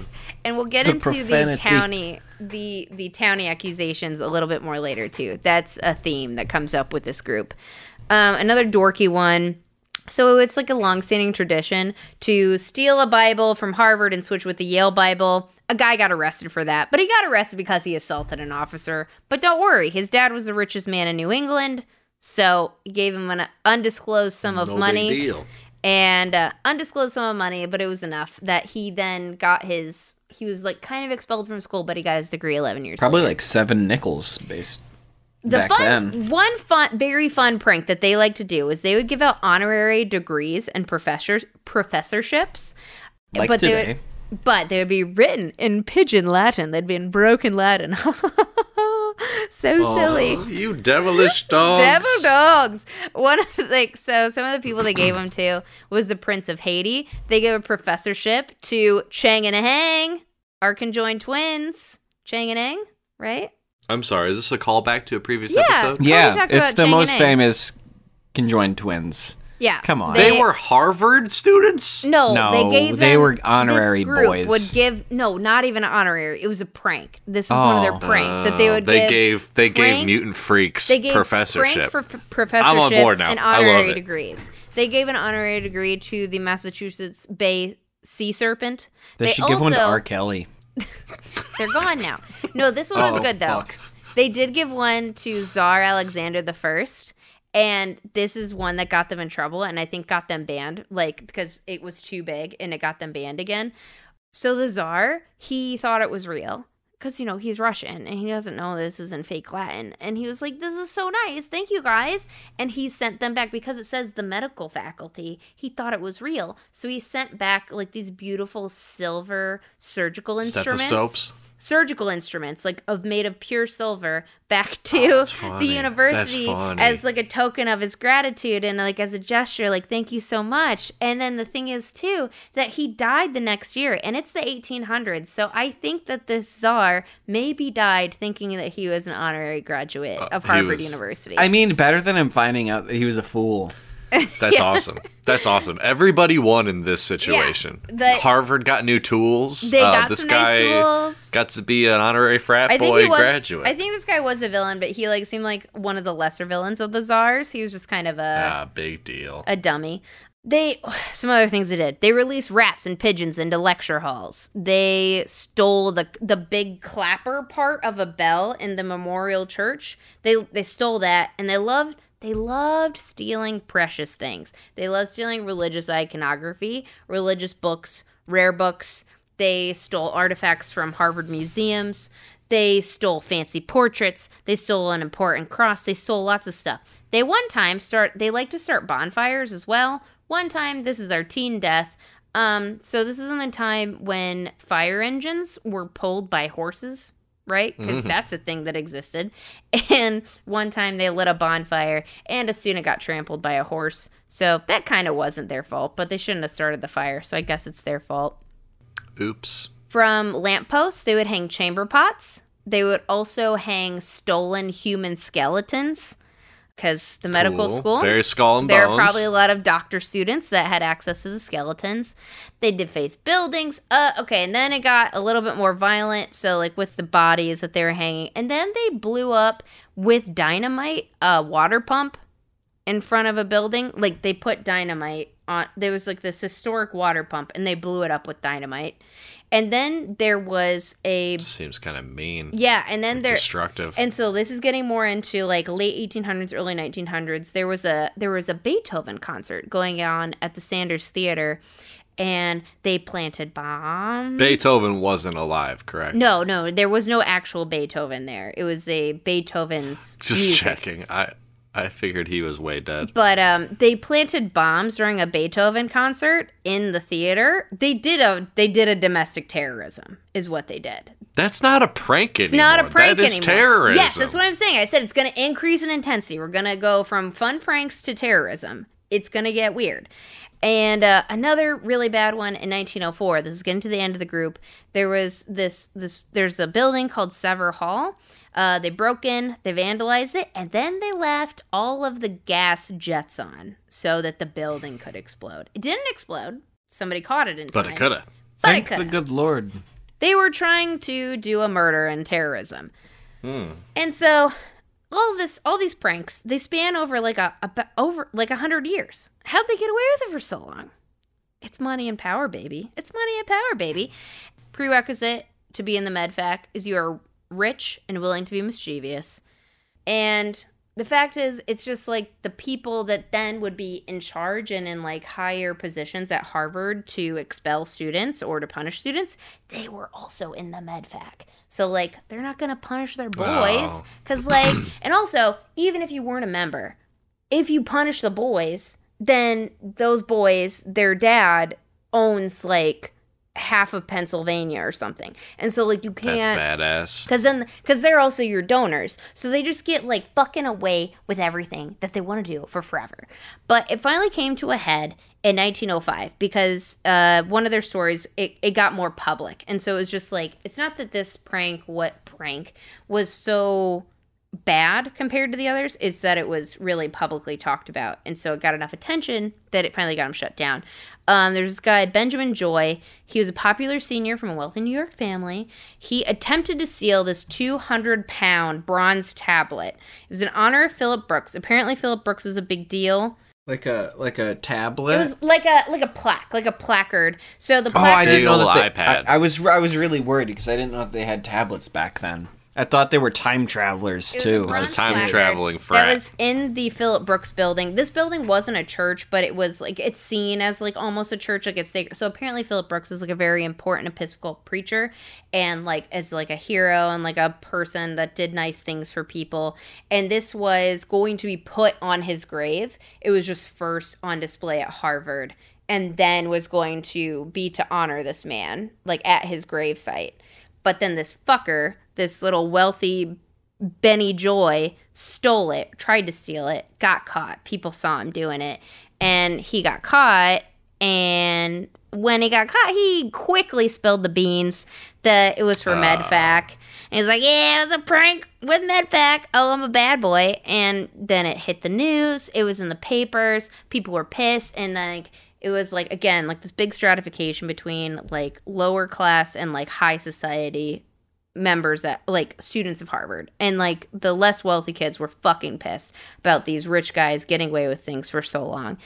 It was then written in the papers. It was pretty goofy when they heard like, "Oh, it's a secret society." So this probably isn't true, but this is a quote from the Boston Sunday Herald when they said that they investigated the Medfax Society. The rooms of the society are said to contain a blood curdling set of torture instruments, much like that of a Spanish Inquisition chamber. The initiations are reported to be a spectacular in the extreme, one ordeal through which the candidates are put being a are put being a brand. I guess that's what I copy and pasted. Are put being a brand on the left hip with the initials MF. So they're saying like they were like branded. They got weird shit. They did have weird shit though. They at least stole a lot of stuff. Uh, people were pissed. They finally are like, "Hey boys, you gotta stop." One of the guys that was in charge of punishing these boys was rumored to be a MedFac member. So he's like, "I'm not gonna, I'm not gonna be that mean to my boy." But Turn your other cheek. uh, spank it. yeah. Oh, the other thing too with this this story and some stories that came out before was a lot of stuff uh, like from like higher ups at Harvard saying MedFac doesn't exist. They are the townies. So they'd be like, it's the Cambridge fucking townies that are doing these pranks. They're just trying to discredit. It wouldn't be any of our good old boys. No, it wouldn't be our good Harvard men. They're just trying to discredit our beautiful, wonderful, intelligent, brilliant, rich students. They would never do such a thing. They made up MedFac, but then like this story breaking was like MedFac is fucking real. This guy said it's real, and he's like in the group, so you can't keep saying that shit. And so they anyway they gave Benny, old Benny boy, a deal. He's like, hey. If you say that you won't be in this group anymore and everybody will disband, then we won't punish you. You can just like live your life and He ruined it for everybody. well, there's actually there's more to the story. I didn't want to get into all this, but um, it, it was actually it was a lot of tension around this group for a long time, and uh, during this time period in 1905, Harvard was also really wanting needing uh, bigger donations, and with this going in the papers of their students running amok, being destructive, pulling pranks, being also like the fact is like t- with this particular prank, this guy Philip Brooks, he was also like seen as like almost like a, a saint type figure, like a modern saint person. So to disrespect him so publicly was also just like a really bad look for them, especially when they're trying to make money. So they hmm. were very much over it. Like Harvard, as much as they had like people in the faculty and staff that were former members it wasn't a good look for the university and they were pretty over it. And uh, also cambridge was over it just everybody was over it. And uh, then too with like the story of like branding and weird stuff going on that seemed like satanist also wasn't a good look. So anyway they're like you guys have to disband. Then the weird thing is, is that because it's a secret society so to officially disband a society you have to have all members or a majority of members agree to disband but Oh, there's rules of disbanding. yeah, turns out there's rules of dismem- You can't just disman. say we're done. No, because you're supposed to agree as a society that you disband, but they're a secret society and nobody would admit that they're in it. So then that was a whole fucking thing. But the thing is, is like it was never officially disbanded, I guess, because nobody would admit that they're in it. But the It's still around to this day. but the pranks stopped. The pranks stopped. now The- they the just kill Yeah, do extreme- you- people. like- Do you think they're do you think they're still going in some way? Or do you Um, truly think they're done? there are still like I was then seeing stories about like pranks that continued, but it's mostly like it's Some not like present day medevacs? it's like not these kinds of stunts. Like the kind of Back stuff that to I the was seeing. Latin.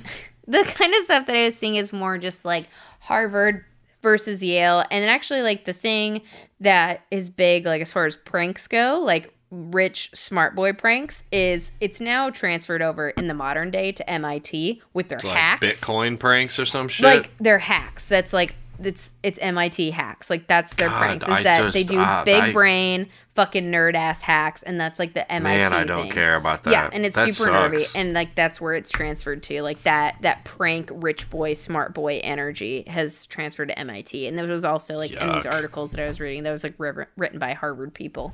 Blow up a concert hall again. One thing cowards. that sucks is that I was bummed about is that um so MedFac they stole a ton of shit and they were like we'll disband but we're not going to give you our stuff. But then finally so that happened in 1905. Finally in 1937 somebody representing MedFac made an agreement. Fine, we'll give you our stuff because they made meticulous documentation. It was secret, but it was meticulous and had like everybody's names and all their weird shit and all their weird notes and all the weird stolen artifacts. And they were like, "We're not going to give you it until 1937." They said, "Fine, we'll give you it, but you can't unseal it until the year 2000." And I couldn't fucking find them.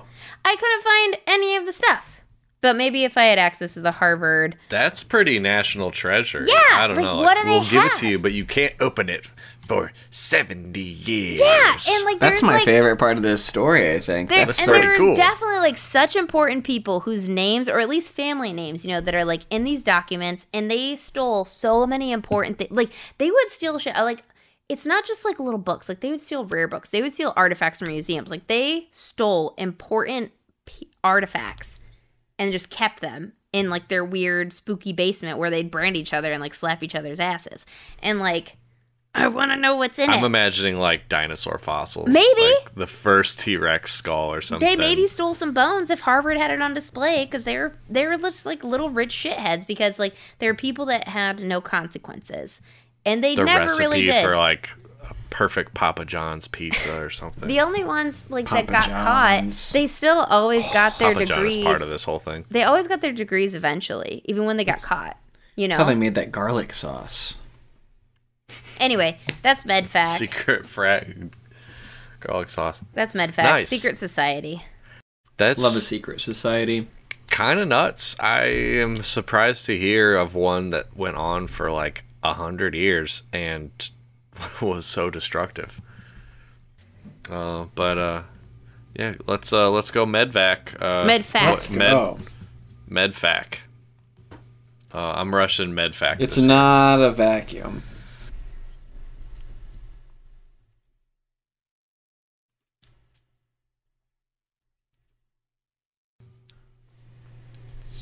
So. Stepmom, what do you got?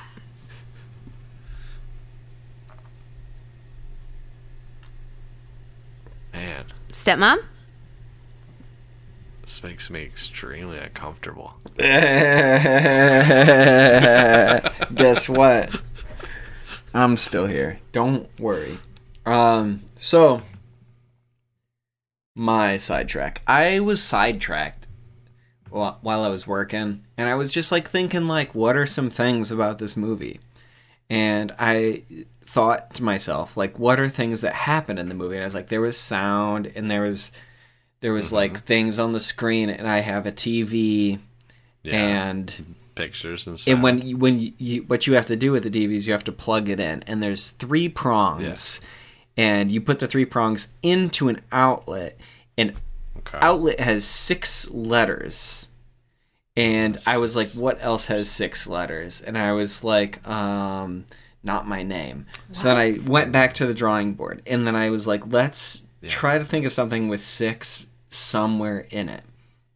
So when I was thinking, I went six divided by the number of Black Christmas movies. So now we're at three. And that made a lot more sense to me. Because Wait, you was mean like, two? That's what I said. There's three. Oh. But that no, that's what I meant. Six divided by Because, three like, is two. Yeah. Uh, so two, and I was like, what has two things? And I was like, the two Blair brothers that did the soundtrack for this movie. of course. Of course. course. And that's how I got there. And I said, the Blair brothers, let's look into them. Let's look into Brooke and Will. And I I'm said, glad you did because I I didn't. I know you. Uh, I know. Is I- it I- Brooke and Will or Brooke and Bill? Because It's Bill. Brooke and Will. Brooke and Will, I'm bummed that he doesn't go by Bill, but two brothers that uh did the soundtrack to this movie. Yeah, and you know what? I couldn't tell you a goddamn thing about this soundtrack. Not a single fucking thing. And you know what? I didn't stick with Brooke and Will. I didn't. I didn't at all. I looked at what they did. I saw them. I listened to that soundtrack twice. There's one song that sticks out. It's that heavy metal song at the end when the girls are like, "You can't break us," and they start fighting. That's pretty cool. I but mean, that, sometimes that's all it eh. takes. But uh, they also worked on. Uh, they worked on a few other movies. If you hadn't heard, they worked on Blue Ruin. Great, great film. Great film. Fantastic. Um, they worked on Green Room. Green Room. Patrick Stewart's I in that. have seen that one. they did that and that also is a fantastic fucking thriller it's that It one was cool. it's grotesque it's gross um also I remember like a really brutal arm ripping off see yeah, there's sequence. there's some stabbing there's some bad breaks there's a lot of really grotesque like fucking gore that's done like gritty so just in the just because the fact that it's gritty makes it like extra gross like um, it feels realer. Yeah, yeah, yeah. Just like the gorilla cam of it. It's not really gorilla cam. Like there isn't actually. Oh, Avery. I thought it was funny. I get it. Um, I understand the joke. It's the holiday ales. Yeah, Leave yeah. I get it. I get it. I get it. You're like a gorilla with a fucking fucking Christmas cap on. I see it. But y- y- Anyway. yeah, yeah. Anywho, and I was like, blue ruin, green room. Those are both colors. The next one is my comfort movie. I don't feel at home in this world anymore, which doesn't oh, does not relate to any color or really anything at all. But That's it your is- comfort movie? it's a good Oh, yeah. movie. It's a fantastic film. And do you know who's do you know who's in that movie? Elijah of Wood. great- Elijah Wood is in that movie, And he's that lady great. that I like. I know the lady that you like. I don't. I can't remember her name. though. I'm looking it up. I'm looking it up. Can you? Can you do it quicker? Yeah. I got it. I got it. I got it. I got it. I got it. I got it. Her you name it, is though. Melanie Lynskey. She's great. She's great. She's great. Um, do you know who else is in that movie? Who? David Yow of the Jesus Lizard. Oh no shit! Oh. Seriously? Uh, it's low hanging fruit for me, but that's one of my favorite bands. So I was like, what am I gonna find Oh, out I about hate David? Lynskey. Yeah, what the fuck? I think she's kind of cute too. What's wrong with you? She's No. a great actress. Fuck off. I I She's two and a half men, right? Oh Yeah.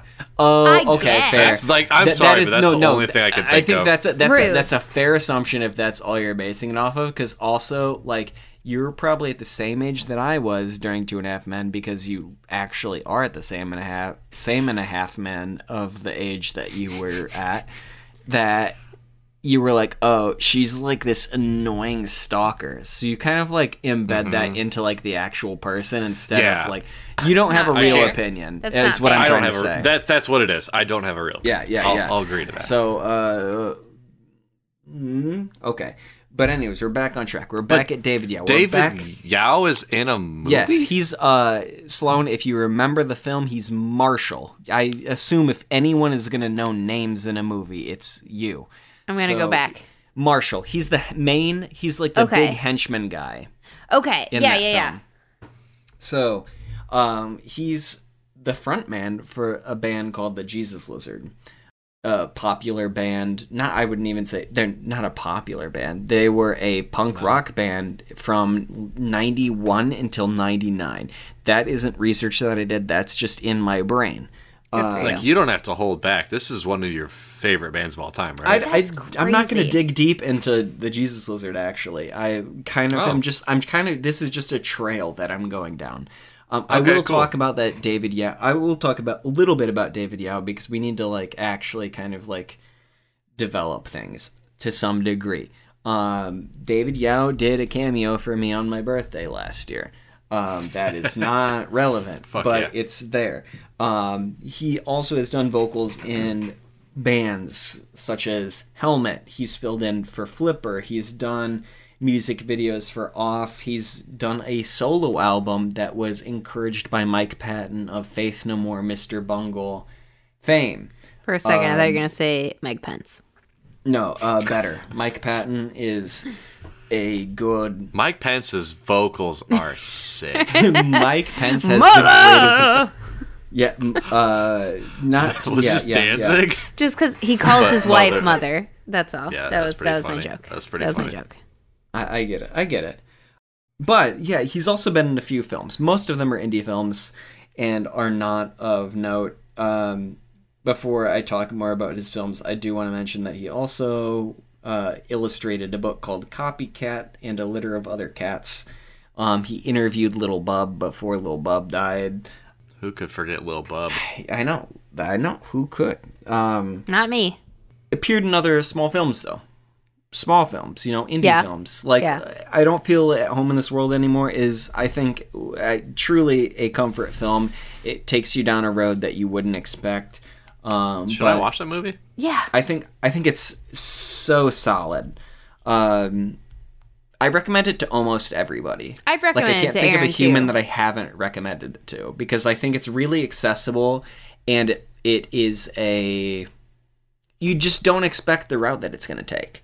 It's it's Okay. it's like Twin Peaks but in like really no it's not but yeah maybe to some degree in like a really concentrated Twin Peaks in a movie kind we have of. like unconventional characters coming together. There's a mystery to solve. Um, there and and also like you twists twists and Yeah. turns and and the the uh and Elijah Wood lifts weights, and he has a rat I tail. mean, Elijah That's Wood you need to also just seems like a genuine human. Like He's so seems like if there was Elijah Wood rule. this top- movie is what convinced me that Elijah Wood. Like I knew like he was a gem, but I was like, he's a fucking star.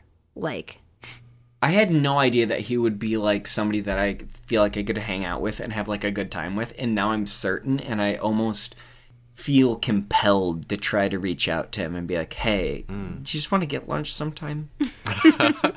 He's got some some company called I think Spectre Vision or something. He's a fucking weirdo. Love he loves all these strange movies. Uh, Elijah, reach out. he produced The Greasy Strangler, right? That sounds right. That's I'm pretty sure he did. This is just going to be a think so. group Yes, sidetrack on Elijah was Wood gonna now. be. We thought Elijah was gonna be in the movie, but he just produced it. That sounds right. Yeah. Yeah. We we love the Greasy Strangler. We love And Co- Elijah. Cody, you've seen the Greasy Strangler like not. ten times, right? Oh my god! You quit still trying to make haven't seen watch it? You keep telling me to, it. and I'll watch it at fucked up. some point, and I don't hate it. You He guys won't. just he won't watch it. He won't. Watch it. How it. about if we? How about? Well, it'll I'm be. gonna watch it with him. Here's my thought. okay. I will. I'm gonna come over and watch it. Okay, because I was gonna say I'll do a rewatch of I Don't Feel at Home in This World Anymore slash Aaron's first watch, and then you watch Greasy Strangler. Okay. All right, Anyway, David Yow, Yeah. accomplished vocalist, does lots of yellies. I heard him t- uh, today when I was hopping through this. I definitely found out that he he was with Helmet. He did some covers of Led Zeppelin, even. You know, old boy, old boy's got he's got shit under his belt, and also I've seen his penis, so I know he has shit under his belt. I've seen his penis. I've seen his penis as well. Who hasn't? But I saw it in real life, so different. Oh damn. Okay, I Um, just saw the pixels. But indie movies. Who do you think he's done a movie with that would be like a little bit like surprising? Just like give me I like got. one person. here's my guess. Nick Cage. Yeah, I was gonna say Nick Cage. Like, did he do a Nick Cage movie? Honestly, great, but I think it's something that's more surprising to me, and I really hope you haven't heard of these films. okay. Um, he was in Big Money Rustlers What's that? What the fuck is that? by Insane Clown Posse. no what? way. yeah, I got chills when I found that out. Bruh, we need to watch that movie right now. Stop Uh, the pod. I I kinda, but uh, Violent J wrote the film. Um, of course, Shaggy Two Dope's in it as well, and it is a prequel to Big Money Hustlers that came out years early. Yeah, Big Money made a- Rustlers is the name a, of this I film. didn't even. They made. Um, They made a. They prequel, they have like, three films. I don't know they had a Hey. pull to make a pre for. You know what I'm There are saying? three. Like, I'm- I feel like a fucking idiot. I'm just gonna put it out ahead. there. If a single listener makes a comment or an email telling us to watch these movies, I'm going. We're going to do it. Why can't we just, just do it? throwing it out there. Yeah, yeah, of course. Um, Big Money Rustlers is a prequel, and it is a western modeled after the Dollar Trilogy. So the tagline is the good, the bad, dot dot dot, and the outrageous. So Oh you know. The Goosebumps. finale of the, the Dollar Trilogy, we got the good, the bad, and the ugly. So they're they're modeling it after. You're talking to us like we know the Dollar Trilogy, and I gotta take a step back. Everybody know what that is. knows the good, the bad, and the ugly. Yeah. You've Yeah. at least heard. I of didn't that know it was film. part of a Yeah, trilogy. It is. Yes, yes. It's part of a trilogy. It's all fantastic films. There's the good, and then the second movie, the bad, and then the ugly. No. Nope, not letting that go. no, uh, I gotta go, guys. Crickets. All right, all right, all right. Um, but I, I didn't look at the plot at all because honestly, I imagined this response. This is the response that I was hoping for. I was really Yeah. hoping that you didn't already know because I feel like that would have been a big bummer to be like, "Did you know this film existed?" And you guys are like, "Yes," and then Yeah, we move seen on, and then I'm like, "That's the big finale. Okay, we can keep going." Anywho, um, just to talk about some of the superstars in this film, we have, of course, the Insane Clown Posse, um, we have Ron Jeremy. Of course. Of, Of course he's in sexual it. of course he's in it. Of course he's in it. Uh, we have Jay from Jay and Silent Bob, yes. which I thought was something that was surprising. Um, No, that just makes sense. That just makes perfect sense. apparently I, I, I from the description i to be honest i tried to keep my research kind of light here because i kind of wanted to have as many um, secrets as, as t- for myself as i could i didn't want to spoil this movie for myself apparently scott hall of wwe fame is in this movie um, Why not? a- as well as david This also Yow just Vanilla makes Ice. sense. This all just That's makes so sense. Like, because of weird. course, of course, they are all in this movie. And of course, it was screened at the gather the tenth uh, gathering twice as just kind of like a big unveiling. Um, I've been trying to get someone to go with me to one of those fucking gatherings. And I've been I trying to get No dice so you to be Okay. Jay and Silent Bob as Halloween costumes with me, but Now, now Can't all have here's where the gold is. Um, I'm going to talk about Big Money Hustlers, which is not the film that David Yow's in, but I just really wanted to read this. that's quote. the original, not the. Yes. He's in the prequel. David Yow's in the prequel. yes. Okay. The cool is Big Money Hustlers. Big Money Hustlers was shot in New York. Most of the crew disliked the movie and the cast. They went on strike twice, while only a few crew members continued to work. The movie was shot in two months and went way over budget. Halfway through the movie, Bruce had to pay $100,000 of his own money to continue filming. Island never paid the crew for the last two weeks of work due to the film going far over budget. So Whoa! um, these Not cool. boys, these boys are buttholes. Oh um, my god! Not cool. Just didn't pay them for two weeks of work. That's fucked. I thought we were family. I- Whoop I, whoop. Yeah. I fucking no, right? Um, now Paid him in Faygo. g- going g- now going forward, shooting forward in time to Big Money Rustlers, the prequel film that David Yow was in. Let me read this reception. Uh, it it feels like an Adam Sandler movie, but worse based on this. okay. Tex Hula from Ain't, AintItCool.com already not going good. This is already going badly. Rated the film one of the worst he had ever seen, saying, This movie has the mentality of a third grader who just learned all his curse words and he's going to use them constantly because he thinks they're hilarious. This movie, in quotes, is so obnoxious it goes way past the point of being unbearable. One of the most painful mil- films I've had to endure, not not for the column in my life. So That sounds right up our alley. Yeah, that it sounds, sounds- perfect. it truly does. Um, and if you're like, "Wow, stepmom," you're like, "This you you've strayed too far. This is not related. You just went into something that you like, you dumb fool." I will say yes, but I'll I will it. say I linked it back. You dumb little. You're talking to slut. yourself, I was gonna say stepmom. slut for some reason. I, it Say it. I, Call me a slut. He's calling himself a slut. I wish I could slap your face just a little bit when I call you a slut. I'd like it. Do you want to know who Monoxide, Monoxide's character name? Who's you monoxide? One of Sure. the characters. Sure, sure, One sure. of the he's he's he's American, an American raptor f- from Detroit. Um, probably a big, big, big. You ICP said fan. raptor. I'm gonna interpret it as moving on rapper, from it. but Do you do you want to know? Do you want to Yeah. know the character's name? What is it? No, absolutely. you have to ask me. What's the What's the character character's name? name? What does Raptor do in the movie? I'm gonna fucking come.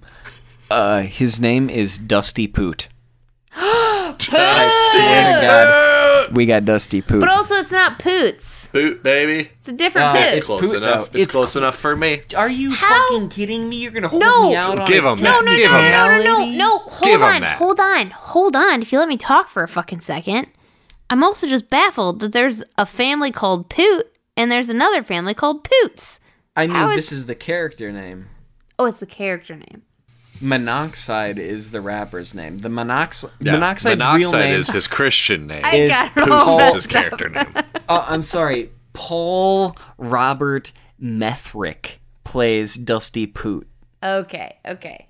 This makes Methric. I feel like his life was planned from the beginning. If he's in the insane clown posse. In his picture, he has red hair, white face paint, thick black eye makeup, and uh, he is 49 years old.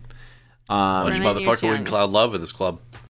Dude, we have to watch these movies. I yeah, I kind of feel like we have Merry to. I'm fucking sorry that I found them, Yeah. we're watching them. but It's an assignment now. Oh, I I was just marveled that I could I made it all work. It felt like a big happy accident.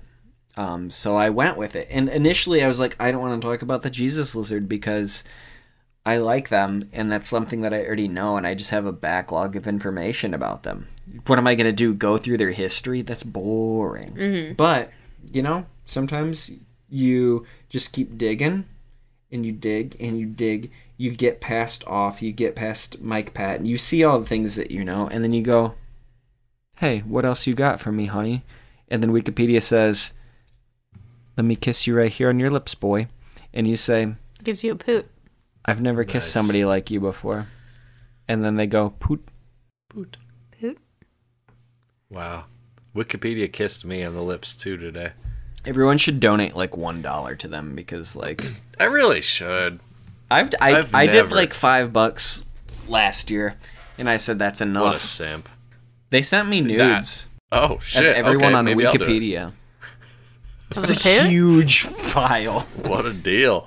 It's one file and they're all in it. Yeah. You have to zoom in. It's kind of not worth, Worth it. it. Gotta work for it. I I've always thought that's crazy how it's it's like they're the wealth of knowledge. They have everything about everything and they're like, "Please just give us a few dollars. Just just a few to keep the lights on." And me and most people I would assume's response is like, "Fuck no. Just Yeah. tell me Tell me me, about Donkey band. Kong Country 3. Yeah. It's like absurd that I would ever give you like a coffee. but honestly, But, if you imagine the world without it, it'd be like not great. No, Dark Ages. Wikipedia, Wikipedia is like the foundation of the internet, really. It keeps us. It keeps a, a history of, of the entire everything. And people always say it's not fucking accurate. They they got It pe- is. It is, unless it's like a It's page that accurate no one has ever viewed. Like, okay, There's but then why are dude. you? Dude, if you've ever you tried to fucking like edit a Wikipedia page like as a prank as a like a high school kid, oh yeah, no, I did, I did to the success. nerds, the nerds change it back in fucking seconds. There's unpaid South people. Bend, Indiana music scene. I put late work late work policy in there a few times, and it stayed for like days. Ah, I tried to add my uh, middle school band Black Tears of Blood to Wikipedia, and it was a no go. They did not let me. I linked to our uh, MySpace page though, so more Hmm. legitimacy. I was trying to build it. Be professional. and the nerds still the nerds still stopped you though. I don't want to talk about it. Damn. Moving on. All right. Well, I love sidetracks that the movie is the basis, but it just leads you to totally new territory that you'd never stumble on without this fucking podcast. Hey, Love it. that's my goal: is to just take us to places that we never wanted to go. Absolutely. And, and we went there, and you know what? I'm scared that we're actually going to watch these Juggalo films. Do you know which one came first chronologically? Uh, Can you remember big? Which if Big Money Hustlers or Big Money Rustlers came It was first? Hustlers first, and then Was Rustlers was first, the followed by prequel Rustlers? that came oh out my god! Way to go, Sloan. We listened. Yeah. Perfect. I barely remembered. I had to look at my notes. All right. Uh, well, you guys want to get fucked up by the third slasher track of the evening? Sure. oh yeah. Because I've got a fucking good one too. We're, we're on a roll here, boys. I'm gonna spitfire all this information in five minutes. Okay. What the hell? You don't have to. Just kidding. I don't think I can do that. All right. So, I'm here at my computer. I need to give my fans what they want. They want something strange and, and interesting based on this movie. Um, and Imogen Poots. Poots. What kind of what kind of fucking name is Imogen Poots? So I, I go in and I, I tappy tappy tappy on the keyboard. Well, let's find out about Imogen Poots. Did you know her full name is Imogen Gay Poots? what? I'm not kidding. Her her name is Imogen Gay Poots. What a crazy Um, name. Yeah, it just it was even weirder than I expected. However, I didn't love what I was seeing, so I went to a different name that I thought was kind of kind of weird. Um, we talked about it earlier. You thought it was maybe you clocked that. Oh, Aaron actually knew that guy's name, uh, Cary Elwes, um, the did. Robin Hood Men Guess in it Tights. is weird for you to actually know an You actor's it. name. You clocked it, right? Um, his full name is Ivan Simon Cary Elwes, which uh, Ivan that's, that's Simon. another strange thing. Ivan Simon Cary Elwes, and um, he goes he goes by Cary Elwes, but oh boy, let me get us there. It's it's, it's this is this was fucking insane. Um, Wikipedia gave me a Christmas miracle here for this episode. so, so as we talked about briefly before, uh, Cary Elwes, uh, he's known for playing Wesley, the main character of The Princess Bride. Yeah. Robin Hood and Robin Hood Men in Tights. Yeah. uh, the Doctor in the first Saw movie, and apparently in more Saw movies that now I'm fucking spoiled. Um, you had oh time. His- You had time. Yeah, I had the time. So his Wikipedia was pretty fucking interesting. Dude is from a very, very important and wealthy family. That makes sense with that the name. s- He's the son of society portrait painter Dominic Elwes. Full name Bede Evelyn Dominic Elwes. Um, he's a society portrait painter. And his mother was an interior designer for multinational corporations, royalty, celebrities, and hotels. She's an heiress and a socialite. Her name is Tessa Kennedy. She's literally, her occupation is listed as she is a Kennedy, but I mean, she's she's from across the pond. Um, but one of like her career is listed as socialite. Like it's literally that, that that is like means hey you got money. Socialite Yeah, just means you have money. That's Kim Kardashian. you go to to galas and, and shit like that. Um, his parents, his parents, Dominic the painter and and Tessa the socialite. It was such a big deal that it was uh, their elopement made headlines. Like it was in the news when they got married. There was this dramatic shit. They went to Cuba. It was this whole fucking thing that I didn't feel like really digesting. I kind of skimmed through it. Anyway, lots of famous people in Robin Hood Men in Tights family.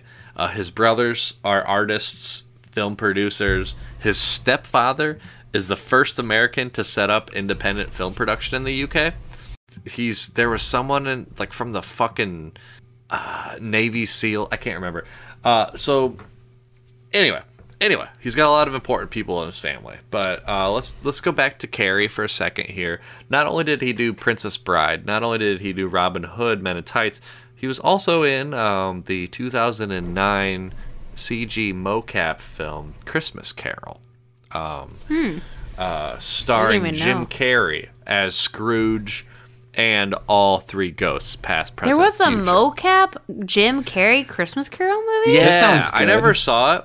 I never saw it, but it, it's that it's that like uncanny mocap, It's weird that I didn't even Graphics, know like- this existed. like Polar Express. Yeah, you know, that's what it's I'm like it's like it looks too real, like Yeah. Beowulf, Polar Express. is weird. in this in this 2009 Christmas Carol movie, Cary Elwes he he didn't uh, he played he played portly gentleman number one. He played Love Dick it. Wilkins. He played Mad Fiddler. He played guest number two. He played businessman number one. Uh, so he had a lot of stupid little roles.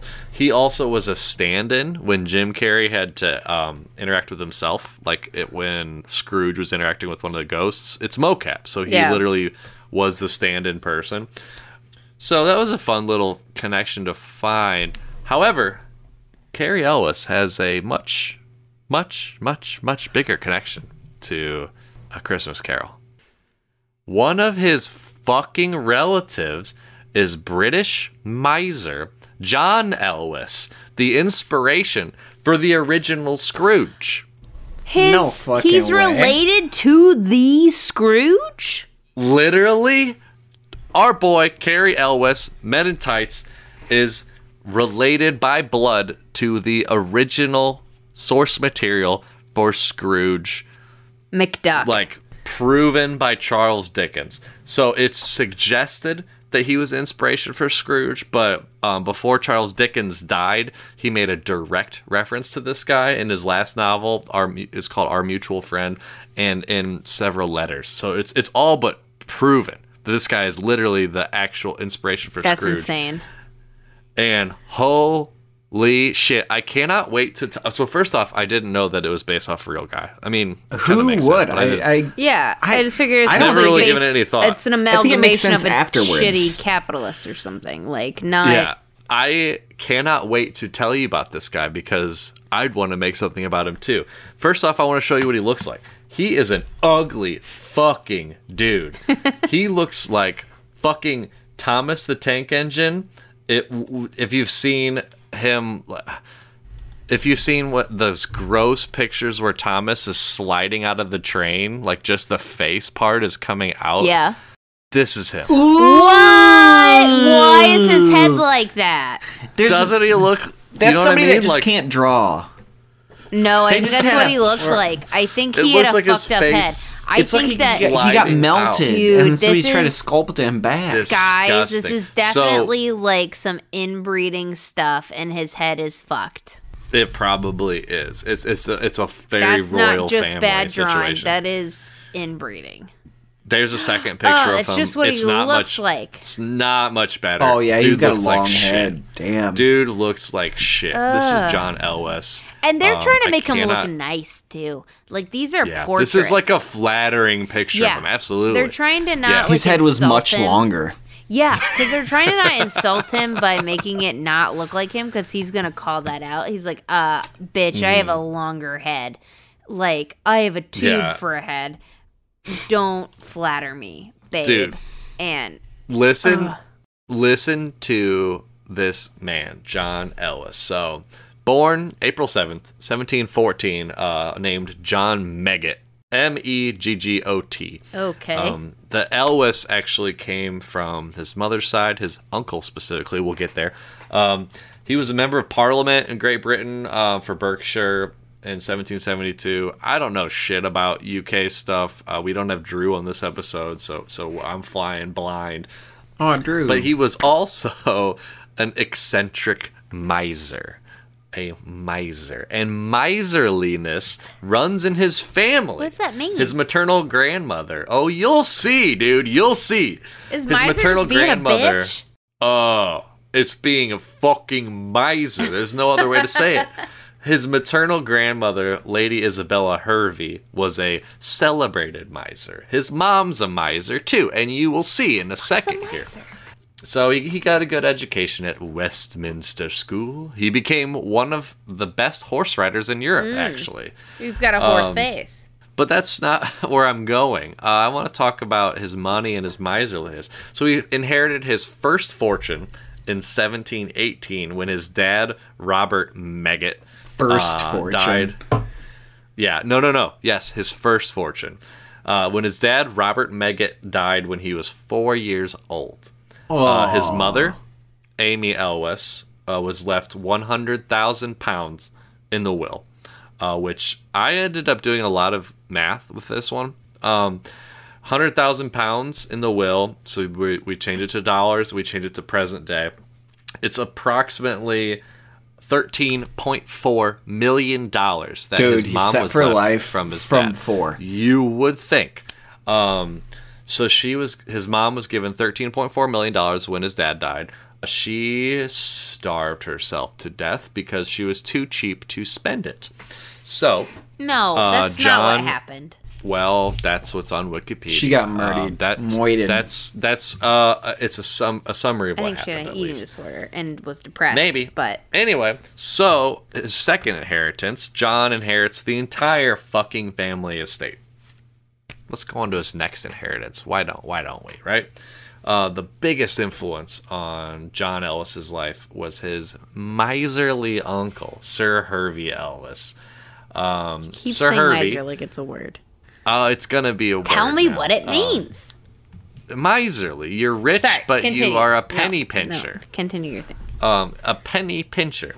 Sir Hervey prided himself on only spending 110 pounds on himself a year, which in today money is about $9,000. Uh, so so that's his uncle. Him and his uncle would meet up together and talk shit about people spending their money, talking, uh, yelling about other people's extravagances while sharing a single glass of wine. In 1751, when John was 37, he changed his last name, Meggot, not, not a very nice sounding name, to Elwes, so he could inherit his uncle's fortune. So when his uncle died, he got $12.2 million That's- again in today money. Bar, Just bar boom, farts. boom, boom. Bar farts. Change, change, change your name and uh, get get more fucking money. I mean, I would do the same. But he really, really looked up to his uncle and he really leaned into his miserliness. So uncle uncle could do 110 pounds a year. Our, our boy John Elwes bragged about living on just a little over 50 pounds a year. That's about $5,000 in today money. That's really not a lot to do for a year. Um, especially when Especially you if you're like have, running like an estate, uh, would I assume? exactly Like when you such have a, a fucking mansion. Is this just on or per- multiple I don't know if you have this information, but is this on just personal spending like clothes, food, or is this like about like your staff as well? Is this like his whole lump sum of spending? I don't know if you know this, but TB, hard to say? He did. TBH, this sounds kind of like they're bullshitting. Like nine thousand dollars is not enough for like anybody to really live on that has like a home.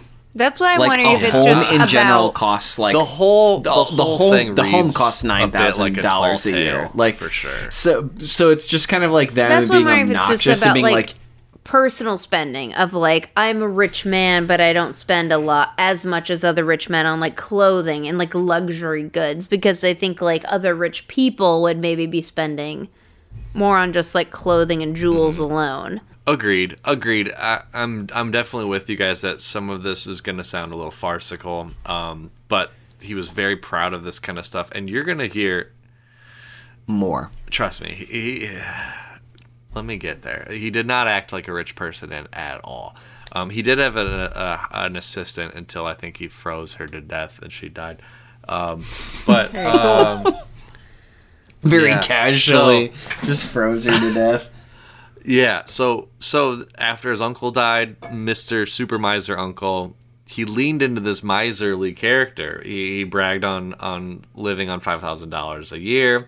Uh, he went to bed when darkness fell to save on candles.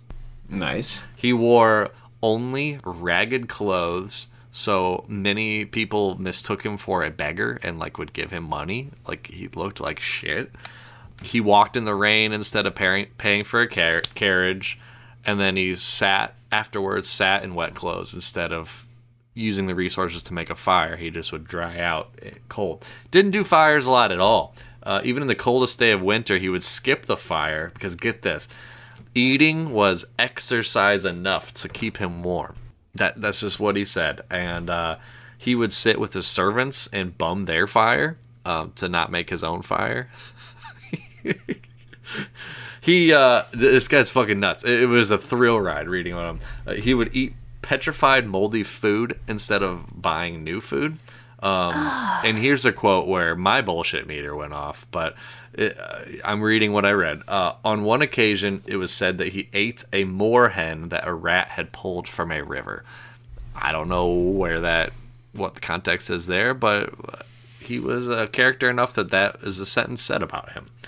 He didn't spend any money on any house repairs, so his vast mansion became uninhabitable. Yeah, To the point where say. he would have a family member stay the night and uh, they would get woken up because rain would pour through the roof and they would throughout the night try to find a sweet spot where no rain would land on them and they finally found this corner and then in, in the morning is he's like oh yes i love that corner when it's raining. Like this guy uh, he he complained about birds robbing him of hay. And if people yeah it, it's insane so obviously he was miserly about his health too and this is what's really going to bite him ish he, he it works out a little uh, one time he had bo- he cut both of his legs really bad when he's walking home in the dark instead of taking a fucking carriage um, but he he would only let the doctor take care of one of the legs I hate and him. then he bet Half price. He bet the doctor his untreated leg would heal first. He bet the cost of the treatment so that if his untreated leg healed first, he would get his whole money back. And his untreated leg healed two weeks faster than the other one. sure it did. Uh, apparently. Well, doctors didn't wash their fucking hands at that point. Yeah, so it didn't even call it a doctor. it called it an apo- apothecary apothecary. whatever. So yeah, yeah. Anyway, um, this fucking piece of shit. Uh, he became a member of the par- of Parliament for Berkshire, Berkshire, after spending a total of eighteen pence for election expense- expenses. I don't know anything about British money, but eighteen pence sounds pretty small to me. Uh, he stayed on for three terms he had to travel a lot for work, uh, so he would choose specific routes to avoid tolls. I guess tolls were still an issue uh, then. He on a shitty, skinny, unhealthy, cheapo horse, and he had a fucking hard-boiled egg in his pocket to eat as a little mid-journey snack. And that's where you connected Um, with him. Whomst amongst Oh, us? I, I, I was like, I get it. I get it. Game recognizes game. Uh, one story has him not eating anything in 14 hours besides a piece of pancake that he put in his pocket two months previously. Ew. A piece of pancake is A really piece of funny to pancake. me. I loved it. I loved piece. it. Uh, this man. So he retired from politics after 12 years um, rather than face the prospect of laying out any money to retain his seat. I guess basically when it stopped kind of being default. I think he, he ran opposed for three terms, and then instead of campaign, he didn't want to spend the money to campaign, so he stopped. He got real crazy towards the end of his life, like mental illness crazy. Uh, oh, he has he- been mentally ill his entire time. right, just an eccentric little goofball. But he hoarded bits of money in random places and then would neurotically go and check on them, make sure they're still there. He suffered from delusion, thinking he would die in poverty. This was a guy that got three inheritance of like 10 plus million dollars each. Um, people will hear him talking in his sleep about getting robbed. His doctor, his doctor said, and this is kind of again, but his doctor said he would have lived 20 more years if he wasn't so anxious about money. Uh, he did die in 1789 at age 75. Not bad. Uh, did okay there. He died with tattered shoes on his feet, an old torn hat on his head, and a stick in his hand. He left $20.7 million of today money to his two sons, born out of wedlock, whom he loved but would not educate, believing that putting things into people's heads is the sure way to take money out of their pockets. wow.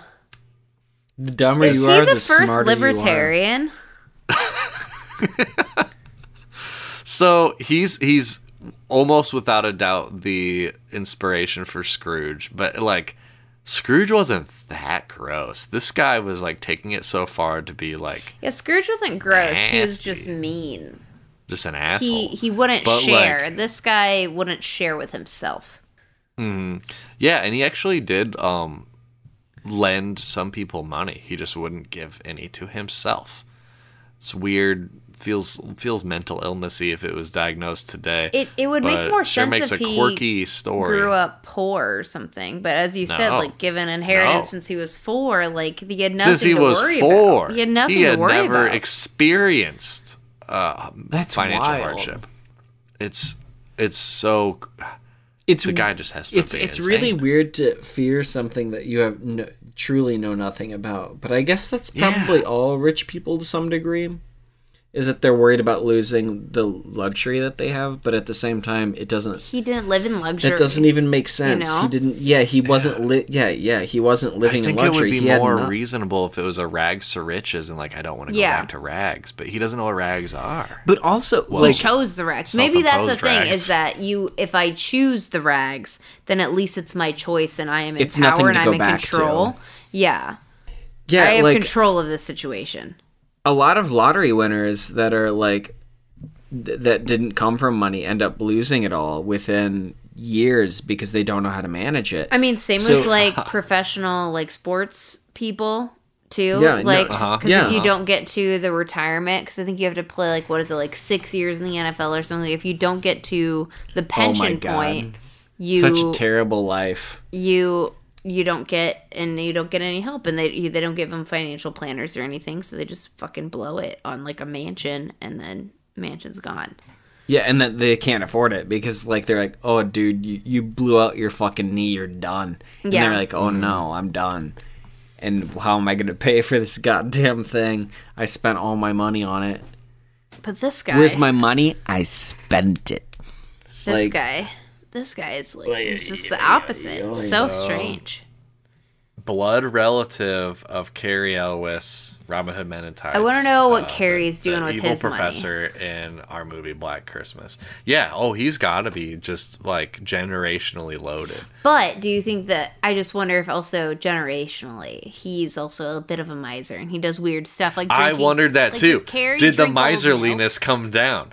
You know, I wonder. I I hope that he secretly has some like small Scrooge like tendencies. I want to know. I want to know. I want to watch his loved um, uh, MTV Cribs to see if it's just like a regular ass house with expired. All the lights are off. yeah. The heat's kept Uh, down. the Like it's winter, to, but like, the, yeah, the heat's at fifty. I was gonna say fifty-eight, but yeah. This is my crib. Don't look in the fridge. I don't want to waste the energy. Can you? Can we move on?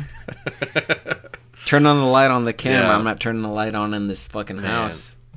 When I stumbled across that someone in our movie was literally related to Scrooge, like, Crazy. slam dunk. Slam dunk. That was that was great. Insane.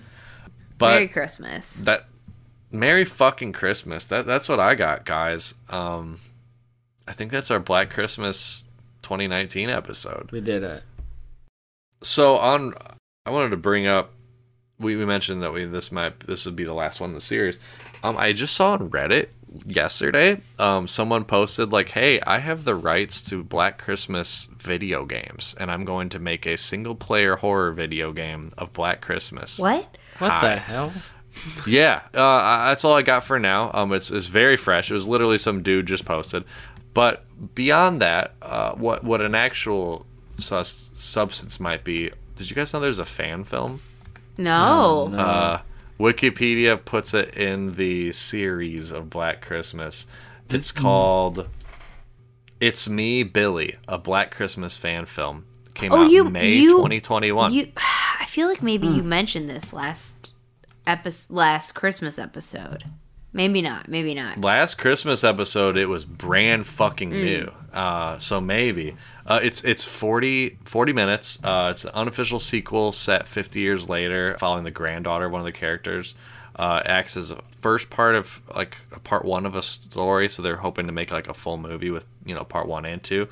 Based on the trailer and what I've read, it it's fan film, but it looks professional because like they use full Hollywood equipment. It looks better than most of these movies we watch for slasher tracks. Um, so I don't know. Could uh, be a maybe thing. we watch that next year. Could be a thing. We can keep going. We we we could keep going. We're good.